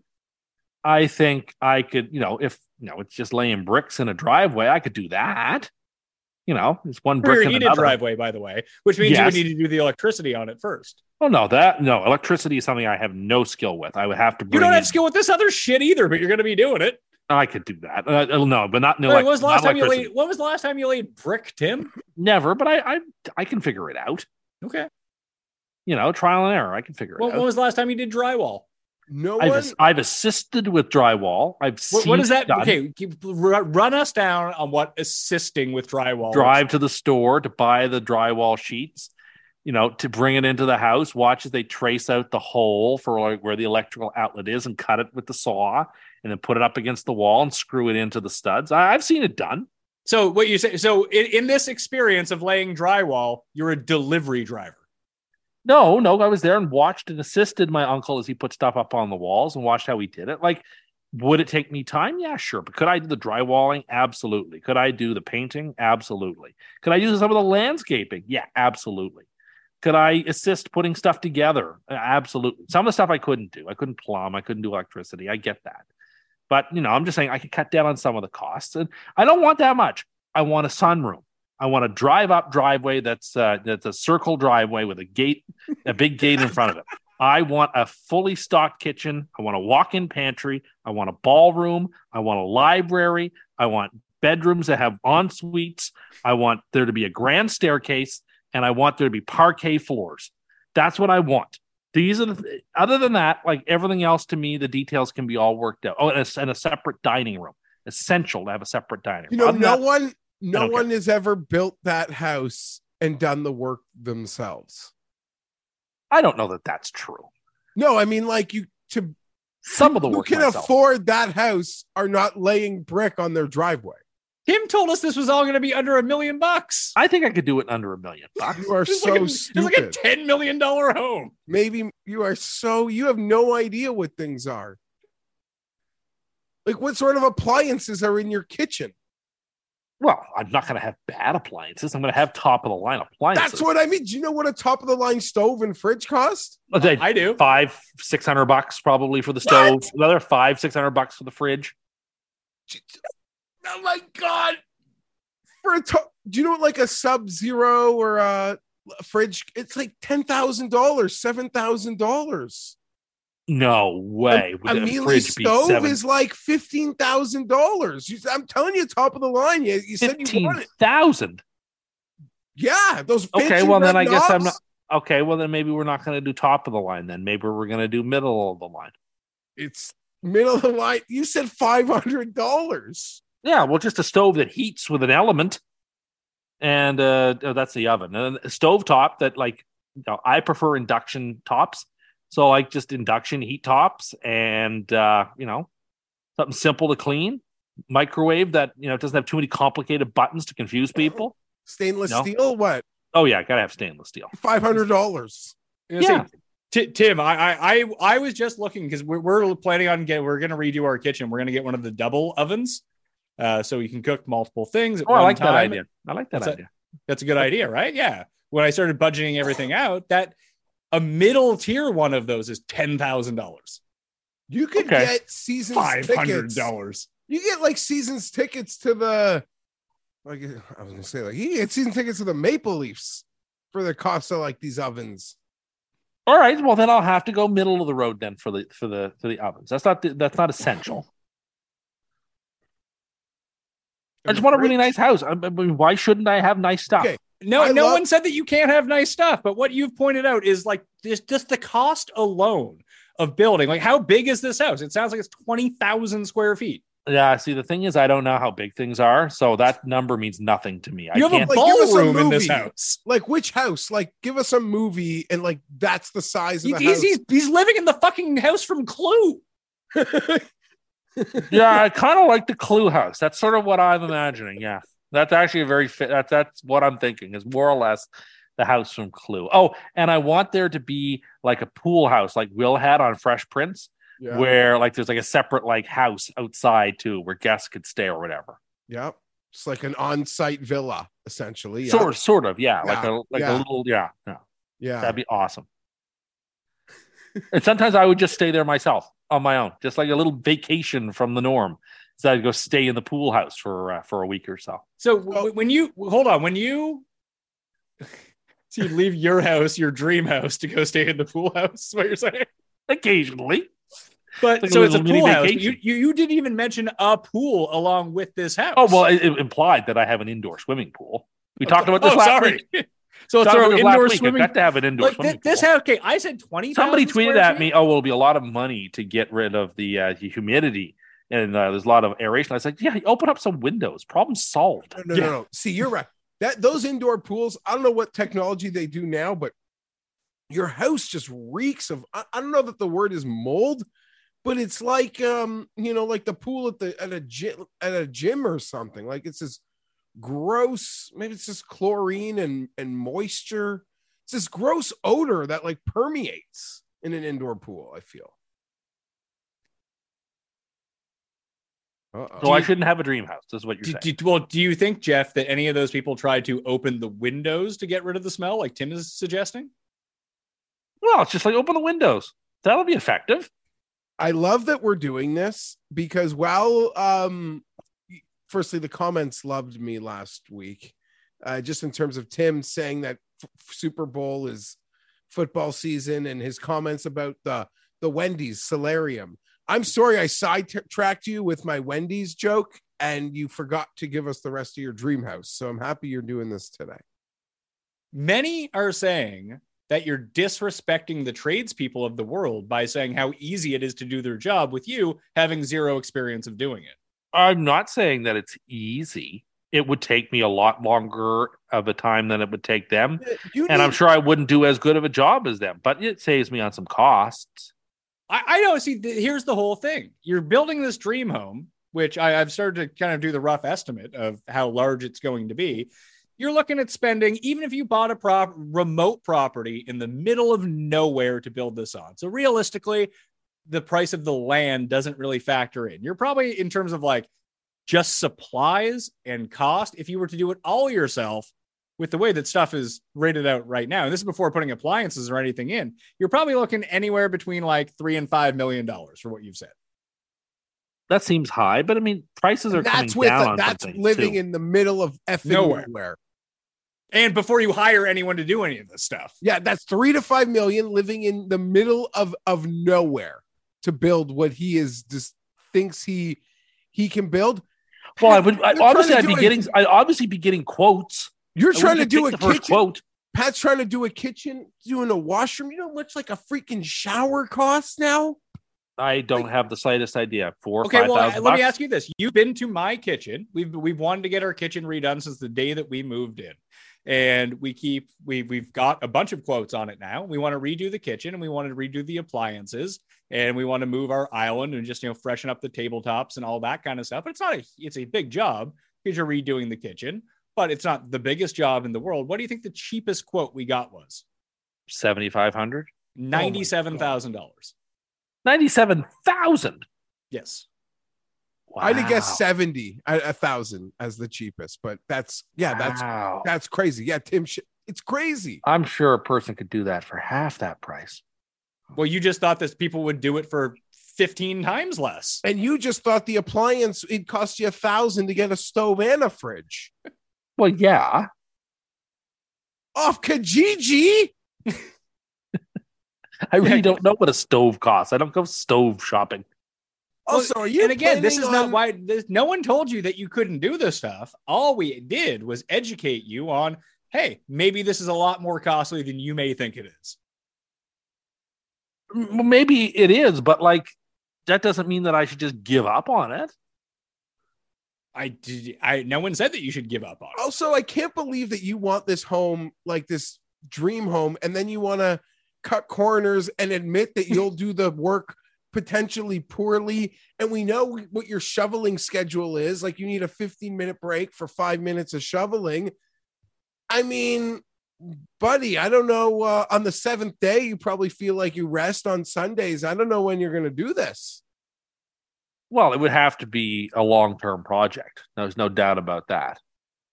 But I, I you know, I, I wouldn't just quickly, you know, wave it off as an impossibility. I mean, I don't know. I understand the thing about it being a dream home is that I know it's not likely to happen, but like I don't want to have to like believe it could never happen or like a million things would have to go differently in my life for it to become possible. Like I mean, really, if I just won the lottery, that'd be enough. Okay, you got to stop saying that your answer to all of this is winning the lottery. Well, it is one of my answers. What if I won the you don't lottery? even play. You don't even buy lottery tickets. Eh, I do sometimes. Really, it's real low. I get some scratchers or some tearaways. Okay, you get some I'll buy a scratchers and tearaways. ticket. What's the what's Tim- the top prize on a tearaway? Five hundred bucks. Yeah, but I just like honestly. you I know how you enjoy build this tearing. house someone's giving you the idea you do cameos wishing people's mother-in-laws happy birthdays and well wishes that's Yeah, then you how- can build your dream house. then you can build your dream house No, I don't want to build my dream house on blood money. Well, So you are you admit? You so you're admitting that it would be blood money? I would be taking it because they believe it would be that. That's what so what, they so believe what they're you're paying saying for. is that you on Cameo is the same as PGA players going to play on Liv. Well, except PGA people playing on Liv are legitimately taking blood money. But you just said that you would be. Everybody involved in the tr- transaction is aware of what they're doing. I, I have a theoretical number in my head. If you charge fifty dollars per cameo, how much money you can make this year? I mean, I would imagine there's probably like 50 people who would be interested. Do you know how much money that is? Well, 50 times five, uh, 50 times 50 is 2,500. There you go. I think there'd be more. I can't imagine there'd be that many more. You couldn't imagine that my kitchen renovation would cost as much money. That as it did. seems an Maybe you just don't know. extraordinarily high amount of money. Seventy-nine thousand No, dollars. it was it was ninety seven thousand. Ninety-seven thousand. That's almost a hundred thousand bucks That's good. for a stove and a fridge and a microwave and cable and countertops and Uh, and moving an island. I just, my gracious, that seems like such an exorbitant amount of money. Stuff ain't cheap, pal. Well, Yeah, I mean, the- I so so Well- I'm being told. Why do you think the kit the kitchen renovation hasn't started? I can imagine, like, yeah, you do like a marble See, I would do it, I would I would find a way to do it for half that. A marble countertop, stainless steel appliance, nice cupboards with good handles and hardware and new floor f- hardwood floors or something. Yeah, Well, if you're installing brand new hardwood floors, okay, now I can start to see where the prices are going up. I mean, I'm not installing hardwood floor. I'd start. I'd, I'd have some sort of tiling in my kitchen on a hardwood floor. sure, but new floor, new floor. Like, yeah, it's I mean, all, the new floors are a part of that. We're redoing our it, kitchen. yeah. It's not keeping the same fucking floor. Well, I don't know. If the floor's fine, leave the floor alone. I mean, the kitchen is fine, but that's why we we don't need to do it. But if we wanted to upgrade to a kitchen that we really wanted, not the one that we moved into, is what it's going to cost. Yeah, but I mean, floors to me aren't a part of the kitchen of my dreams. I couldn't really, as long as the floors aren't ugly and they don't, as long as they don't not match the color scheme and whatever, they're floors. If you're gonna So be you- there a long time, you don't think you're moving, you think it's great, you just want to do the kitchen. I don't know, just make the make your dream kitchen. Yeah, you're not going to Well, spend all the money can- and not do it right. Like that makes no sense to me. Oh, Well, I- Pat, you could do it yourself. Yeah, I- easy. you probably could do stuff. some of it. You're incredibly skilled at that. You could YouTube stuff and figure it out, and I bet you you'd have no trouble. I know you. You'd, you'd figure it out. I am like the least handy person in the world. No, that's not true. You're re- more resourceful than you give yourself credit for. How many people could take the window out of their car completely and then reinstall it so that it worked again? Again, not that many people. You were able to do it, no problem. I pulled it up on YouTube. It took me like five minutes. Yeah, but most people wouldn't even dare to try that. You, you Mo- most people wouldn't know that you could YouTube this and they would walk you through how easy it is. Well, anyway, I'm just saying you're more resourceful than you give yourself credit for. Getting a window to start rolling up again in your car, big difference than renovating your kitchen. Yeah, but what, what is what is a kitchen renovation? But a series of little tasks. I want it done right. You know that, right? Sure, but you you and you have a high standard, so you do it right. I, I don't have the skills to do that. Oh, I think you could figure it out. No, see. I don't. Your overestimation of people's skills, mo- most definitely your own, are shocking. you know, you sh- I'm just saying. I think I could put drywall. You, you see, like again, just to kind of go back to it, it seems like you have very little respect for tradespeople. I have how hard very their high jobs are. it's not just hard; is that they have done it so many times that they know all of the sort of, uh, you know, the economically intelligent ways to do things. They have figured out the. Uh, my mind is blanking now on Adam Smith's term about uh, uh when you do a, a task enough time, you, you know, you figure out the, the smartest and fastest way to do something. They Oh, have that- all that- of those that- skills. I mean, it from is, is that from the Wealth of Nations? No, but he was the one to coin that expression. Uh, Oh, I, I think you're talking about the invisible hand, but that's when No, the invisible no, hand no, just no. gives you a beat. no, that's not the inv- the division of labor. Uh, and, and once you understand the division of labor, you can you can master something very quickly. Uh, it, it with enough tell us about your master bedroom in your dream home. Okay, so first things first, it needs to be the size of like a tennis court. That's what I'm imagining in terms of size. Yeah. Uh, like the doubles tennis court. That's how big I want it to be, and I want it to have a massive walk-in closet with all uh, you know like enough room for my various wardrobes for my summer wardrobe and my winter wardrobe. I hate hate hate having to put one wardrobe away and having to unpack a next every spring and fall. It is the worst. I don't wish to ever have to do that again. I wish there to be more than enough space for all of my things to be in a in a walk-in closet forever so i want that there has to be a really nice chair that I could use that's pointed towards a very big television that would be in the room. Uh, I would want there to be a big, nice, tasteful rug. I would like there to be blackout curtains. That way, if it's eight o'clock at night and everyone's enjoying the sun in July, I can just close them and not have to worry about that. Um, big television, What about the Uh, master, ba- like the, the ensuite, bathroom? an ensuite that has a rainfall shower. This is non-negotiable. A rainfall shower and one of those tubs that have the legs on them that are freestanding. I want one of those types of tubs that the rainfall shower falls into, and the curtain that goes all the way around the tub, like the old timey kind. Uh, Like And- body sprays and yeah, sure. And uh, you know, big, big, big mirror, uh, granite countertop, a sink that goes into the granite countertop, one of those sinks that are like built into the countertop. I want that. his and hers. Um, Sure. Although I, I actually would prefer one really massive big sink rather than uh, than the double. like a sink. stadium washroom. Yeah, A sort of. trough, if you will. no, no, not a trough, but a big sink, and then yeah, really nice, uh, uh, really nice commode and appliances like that. A bidet? Ah, yeah, no, pass on that. Oh no, bidets are great. Get a Nah, quick hole tickle, you feel that's- great. No, I'm not judging. I'm just saying I don't talk want to that in Cam my. about the bidets. I Hey, don't my, want my, it my in my son loves home. our bidet. It's fantastic. i love our I'm bidet. just too. saying. I, I loved the bidet as a little kid too. My mom tells me I'd love one now, to be honest. They're fantastic. They're super cheap. You just hook them up to your toilet. I'm sure you do. Great. I'm going to pass on that. Uh, I think that's the that's the the dream bedroom. Is there anything I'm missing? I Uh, don't know. A lot of tasteful artwork too. Yeah, okay. Of course, you got to have tasteful artwork. Um, you said that the your bedroom would be the size of a doubles tennis court. How much bigger would your ballroom be than your bedroom? Probably two of them combined. So it'd be two. But you can Okay. use that for storage too, right?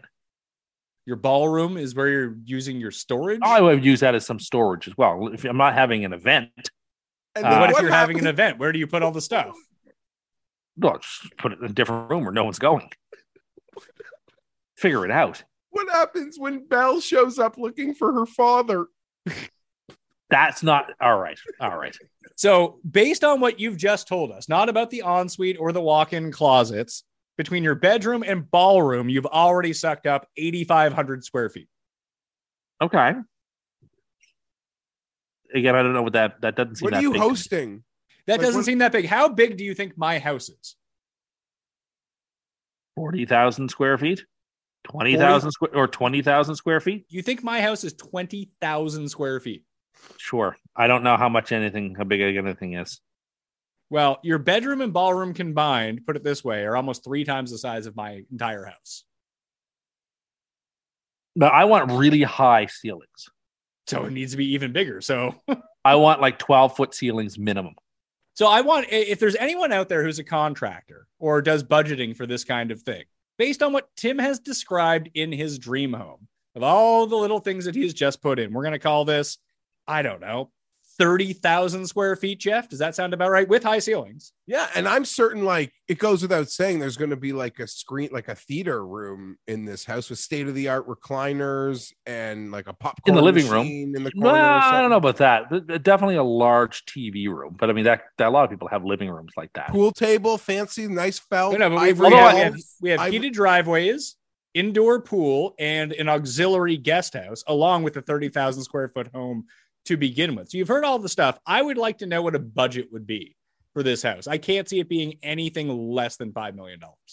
Also, you know how much money it is to heat the driveway the size he is speaking of? He's not talking about the driveway in like our houses, Pat. He's talking about a huge circular driveway with a drive up and a gate.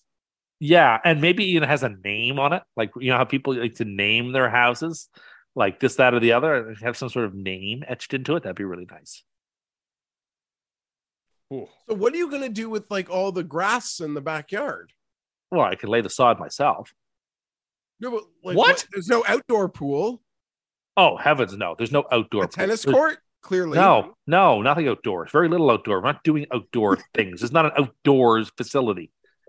Indoors is where things are. I don't have to worry about the fickleness of nature. Not even a shuffleboard and a There nice can be. I want a. Gar- there can be a, a garden.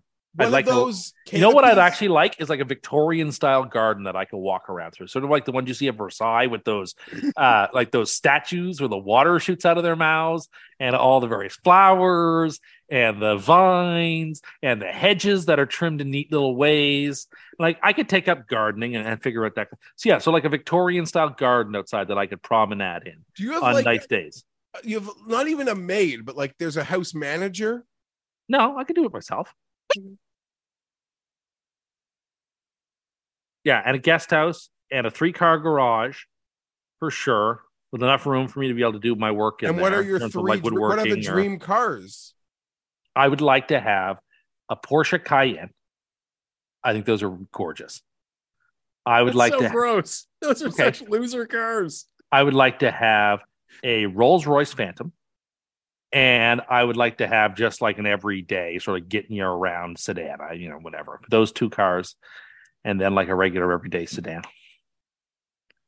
I don't understand why you would go to a Rolls Royce and a Porsche and not get like the good version of those cars. You get like the shitty soccer mom version. You don't think the Phantom is a good version of the Rolls Royce? I mean, I I don't think so. No, Oh, that's like top of the line almost.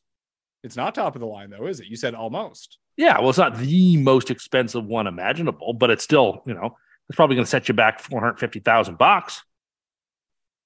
Rolls Royce. Let's see what the price. I can is. tell you what a, I can tell you what Rolls Royces cost. I might not know what a banana costs at the store or what a fridge costs at the bay, but I can tell you what a Rolls Royce costs. Well, Okay, like- I, I got. I thought the Phantom was the SUV model. No, this one is pretty legit, but the Cayenne Yeah. terrible. I well, I think the Cayenne is a really what's sharp. the, is the Cayenne the SUV also? is the Porsche yeah, it's the Porsche SUV. I so the Phantom those. is not an SUV. No, it's not. I, I got that wrong. So yes, just have the Phantom. Why do you need a shitty Porsche Porsche SUV? I think it looks really cool, It and doesn't. also it like looks like have- it's Jeff. What do you make of them? I think they look like crap. you see a few around. yeah, I Um, know. I, I think there's a reason you see a few around. Yeah, they're pretty popular here. Soccer moms. A lot of people. Well, but Jeff, not everybody spends all our time on the Bridle Path like you do.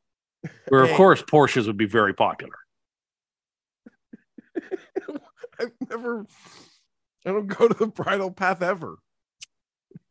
except to live Well, in your I'm mansion. glad that we got cut off last week talking about Wendy's because eh, this this provided the most like laugh filled entertainment I've had in some time. I do want to hear about the Liv tour though before we get out of here. Can I read you this quote from Bubba Watson? Sure. It's all lies. Well, it's about how he signed up with Liz. You don't know that. Yes, I do. Uh, well, here's what he said. My 10 year old son was sitting in bed with me after my surgery, and we were watching golf on the TV. And he knew the aces. Everybody knows the aces. They keep winning. He knew the aces. He knew the stingers. He didn't know the individual names. He just knew the team names. And for a 10 year old to never watch the game of golf, but now he watches it, now I knew that there was a product to be had. Liv has a niche. It has for a reason.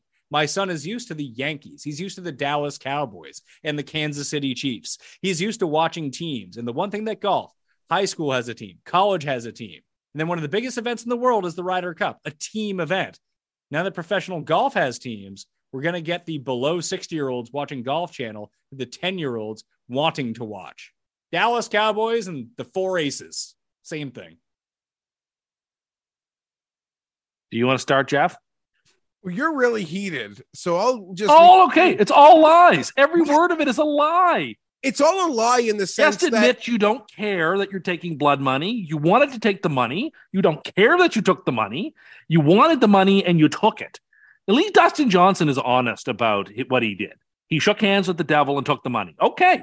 Like, then fine. You took it and you don't have to defend it and, and talk about how, oh, well, I really wanted to be a part of this team that no one in the world knows anything about. Who, what did they win? What did they win when they, when the four aces won the Liv championship? They just won money. They didn't win anything. And again, nobody's ever heard of the stingers. Like the stinger is that thing Mo used to have when he blocks with barbed wire on his glove. That was the stinger. Uh, no one's ever heard of the stingers. Again, and, Hold and on, use your hold 10 year old child as cover for the reason that you decided to take all this money from Saudi Arabia, it's just terrible. Just admit you don't care and you took the money. See, that was that was for me. Um, because you know, even you know, Reed last year saying it's all just to spend more time at home, and then his schedule is like six crazy straight weeks on the road that he doesn't have to take part in using his children as as shields for this thing. Uh it is unequivocally a lie. I'm not as angry as Tim is, but the very first Liv event had this Dennis Quaid narrated intro and it featured Bubba Watson. if people recall. We're like, Bubba's not signed with Liv. This is really weird, but it can only probably mean one thing. So, what a coincidence that Bubba's son knew some things about Liv like weeks, months after he'd been featured in a Liv commercial that he wasn't supposed to be in and subsequently ended up being a member of Liv the this one thing i will tell you one thing mr bubba is this under 60 year old crowd this young person this 20 year old or these young people you want to get into golf which is great and it's great seeing people find golf in new places as simple as just going to Topgolf or these new fancy mini putt putts, what have you. That is great. But no one is better at knowing when they're being pandered to than the younger generation. They're incredibly social media savvy. They know what's authentic and they know when they're being pandered to. And that was as pathetic as it, as it's been. Do you agree? Tim, it's just can- all lies. All Tim, three can of you name the four members of, of Stinger GC? I've got this. I've got the slightest clue. Is that the South African team? It is. He Jeff knows. Okay, well then that would have uh who I guess it would have Louis Yeah, he's the captain. and it would have uh Charles, yeah, Schwartzel who won the first Liv event. Branden Grace? Grace. Branden Grace and who's John the other Norris person? or Uh, it's it's Hennie du Plessis. Duplessis. You're, But you but you guys all agree with me that Bubba's just up there lying, right? No. hmm I- no, so I man, they're disagree. the What- Chiefs. They're the Cowboys, the Yeah. Yankees. What team Like, is I like on Bubba. The problem is I liked Bubba. I don't know why Bubba ha- like I'm just disappointed. Like, don't do this, Bubba. Like Jeff's right. Like, don't BS the younger generations. They know just just be honest. I, the money is t- I, I'm getting older, my skills are diminishing, and the money is extraordinarily uh tempting, and so I took it. Unfortunately, sorry. You know, just be Yeah, honest. Unfortunately, and Pat kind of pointed this out yesterday, you could have your debates on Liv or not. And the weekend showed us that tours and leagues and teams, it's about different personalities. We don't want a league full of the same people or a tour filled with the same guy. It's all about different personalities. And maybe it's very strategic. I mean, I'd argue the strategy was just getting anybody who seems to have a green jacket, no matter when they acquired it. But Liv has gotten the personalities in golf. Like Bubba's on a short list of players who actually that Matter. are well known that have personality, and from from Bryson to to to Brooks and To and, Reed. and Reed and Phil- Phil- I yeah. hear rumors of Anthony Kim. no that's well, that that's, that's different. that's a lie. But you know, so they they've gotten these personalities, and to the other point is they're sort of anchored by guys like Cam Smith and DJ, who we have in some way because they haven't complained and they don't say things, and they've just taken the money for their own reasons, and it makes sense for both of them. They're the anchors of this thing, um, but it, it's they've taken the personalities away from the PGA Tour, and that sucks. That sucks. Yeah, it does. and that's why it was fun to watch the DP this weekend. I went back and finally watched all that final round. Like to see Reed make that charge, then Rory have to respond. It was awesome. I think I enjoyed more like Phil acting like the old guys from the Muppets, standing up in the balcony and heckling people, which apparently is his job now on Liv, is just to heckle people. I like but it. how they're, yeah, I mean, like Phil's one to talk about how people are dressed. you love Phil. You I picked to do. win the Masters this year. And Phil, uh, in this presser, Phil says he's back to Kiawah form. Guy, we'll see. I hope so. Like, What else did you get from the presser? Because I assure you, I did not read. It. I'm press conference obsessed. I don't even I didn't really know this thing was happening until Tim showed me these tri- these Bubba tweets that had him up a wall today. and that Brooks didn't know where the majors were this year. Raise your hand if you believe that. He's Do you believe? Do you believe that, Jeffrey? Do you believe he's being honest? I, oh man, I don't know where the majors. Don't, I don't know. I'm so cool. I'm Brooks. I don't know what to believe there. All I know is it's fun. Like that Reed Rory thing was fun, and the majors I think saw how people reacted to a T falling out of a guy's pocket, and they're like, "We want this smoke." Like Maybe, like but us does- already. Augusta does and it doesn't want some of this stuff. Oh, like, they it doesn't, want it. Augusta doesn't want ugliness.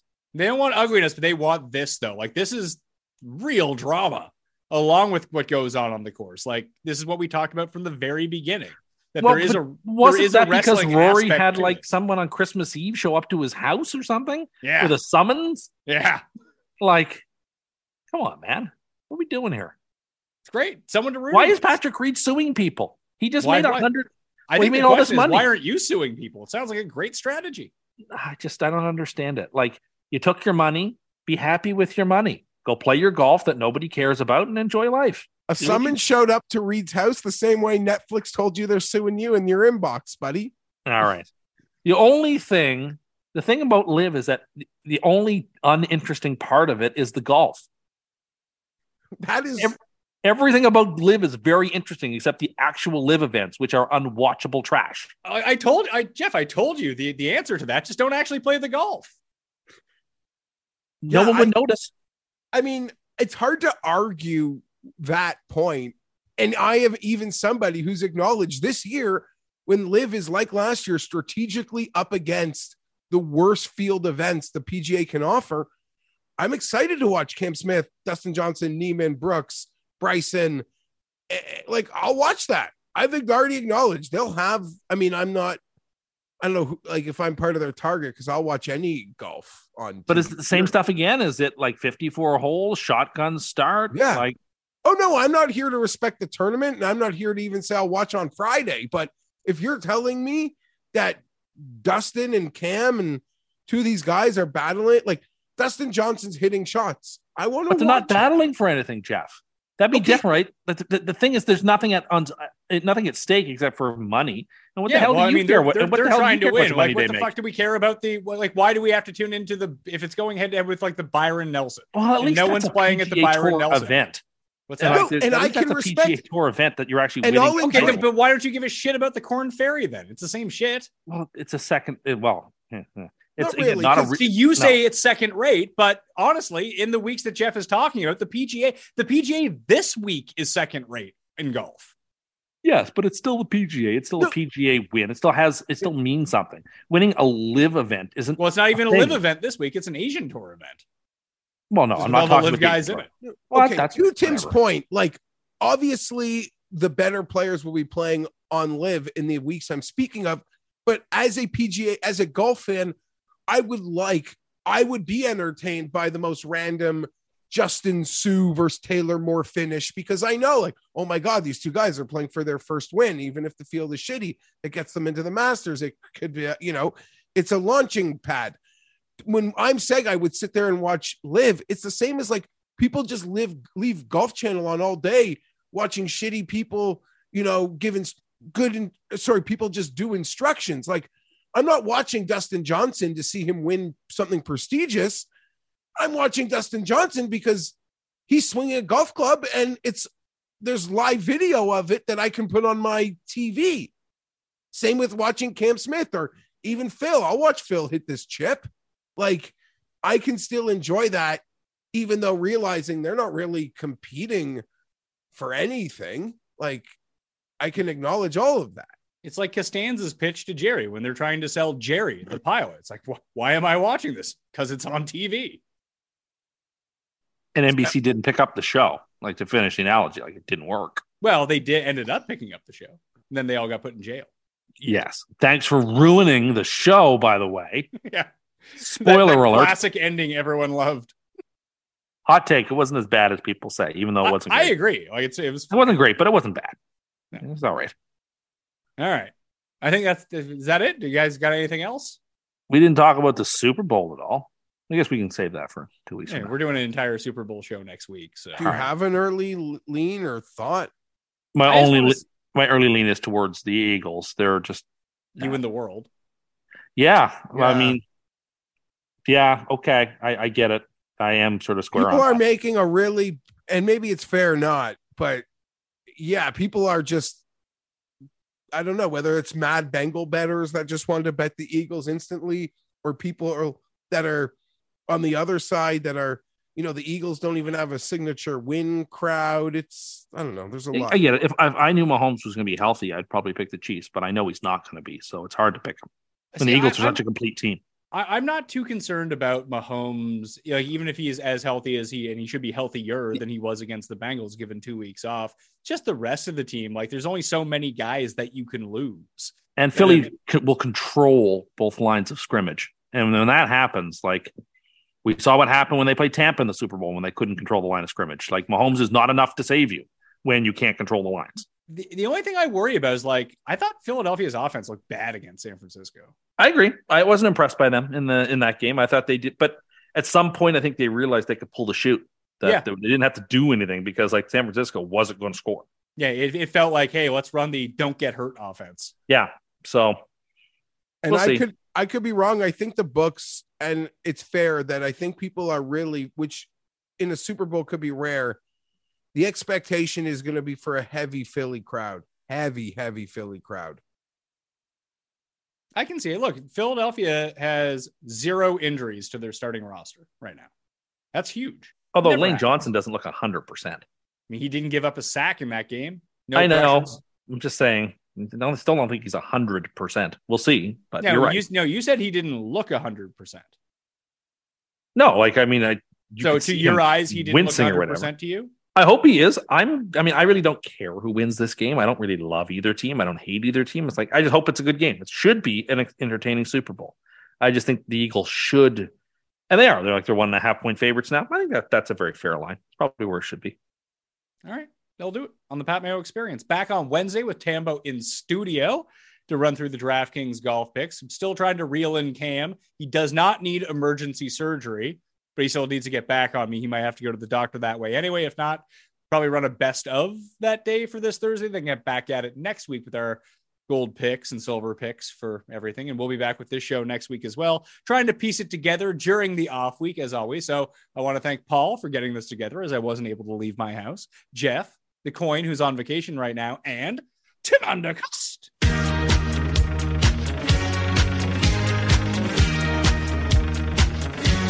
Tim Andergust. That's not my name. You're not going to Arizona for Radio Row? I'm not, no. Thanks for bringing that up, piece of shit. I Why? don't get. Do you want to be? No, I wanted to go for the golf. Oh yeah, Oh yeah, I forgot about the golf. we'd spoken. Right. Of, yeah, Forgot about the golf. Thanks. that sports book was ready. Been there. we would have been there, but yeah, it's not. It's disappointing. We could have had a we would have had the box on 16. I would have The good thing Tim is, Phoenix could have stayed is outside. Phoenix is in the rotation of Super Bowl sites, so this will come back around again. This is not a Minnesota or a Detroit one-off. But Phoenix is in the rotation. I, I don't think you I don't think you know how contracts work, Tim, as it pertains to Pat Mayo and DraftKings. All right, fine. Next year's in Vegas. True. That's close to Phoenix, isn't it? No, I'm just nothing to do with Phoenix. Just saying, next year the Super Bowl's in Vegas. Yes, it is.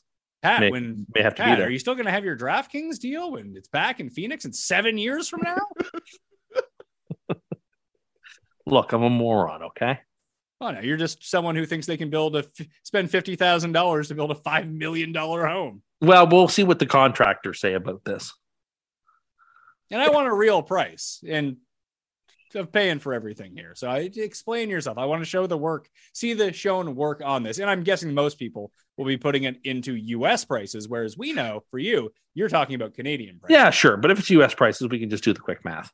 And we'll go middle of the line appliances. You said. Yeah, yeah, middle. No, we can't go middle of the line appliances on a home that you're spending five million dollars on. That's fucking ridiculous. It's true. That'll hurt the resale. Someone wanted to. There buy is no that. resale. There is no resale.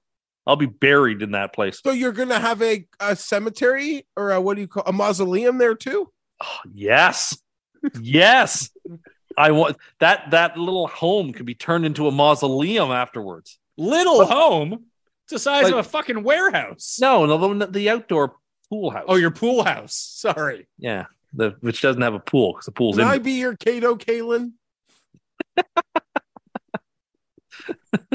Leave a rating and review on Apple and Spotify. Tell some friends, smash like, sub to the channel, and use runthesims.com free now up and through the Super Bowl. So run all your projections. All right, get it out of your system now for the XFL and USFL start, where we start really printing the money. But that's going to cost you. Slash Mayo to always get a discount, by the way, at runthesims.com. I'm Pat Mayo. Thanks for watching.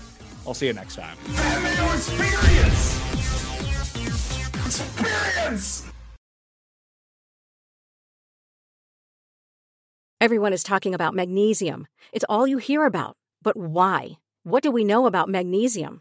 Well, magnesium is the number one mineral that 75% of Americans are deficient in. If you are a woman over 35, magnesium will help you rediscover balance, energy, and vitality. Magnesium supports more than 300 enzymatic reactions in your body, including those involved in hormonal balance. From functional medicine doctors to mental well being and female hormone experts, we all know that magnesium is the one mineral to improve all aspects of well being and health. But which one?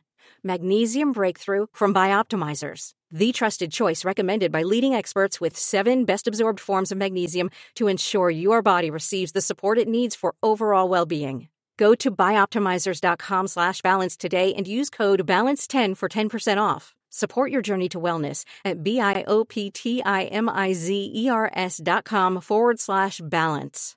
Magnesium Breakthrough from Bioptimizers, your foundation to optimal health and vitality.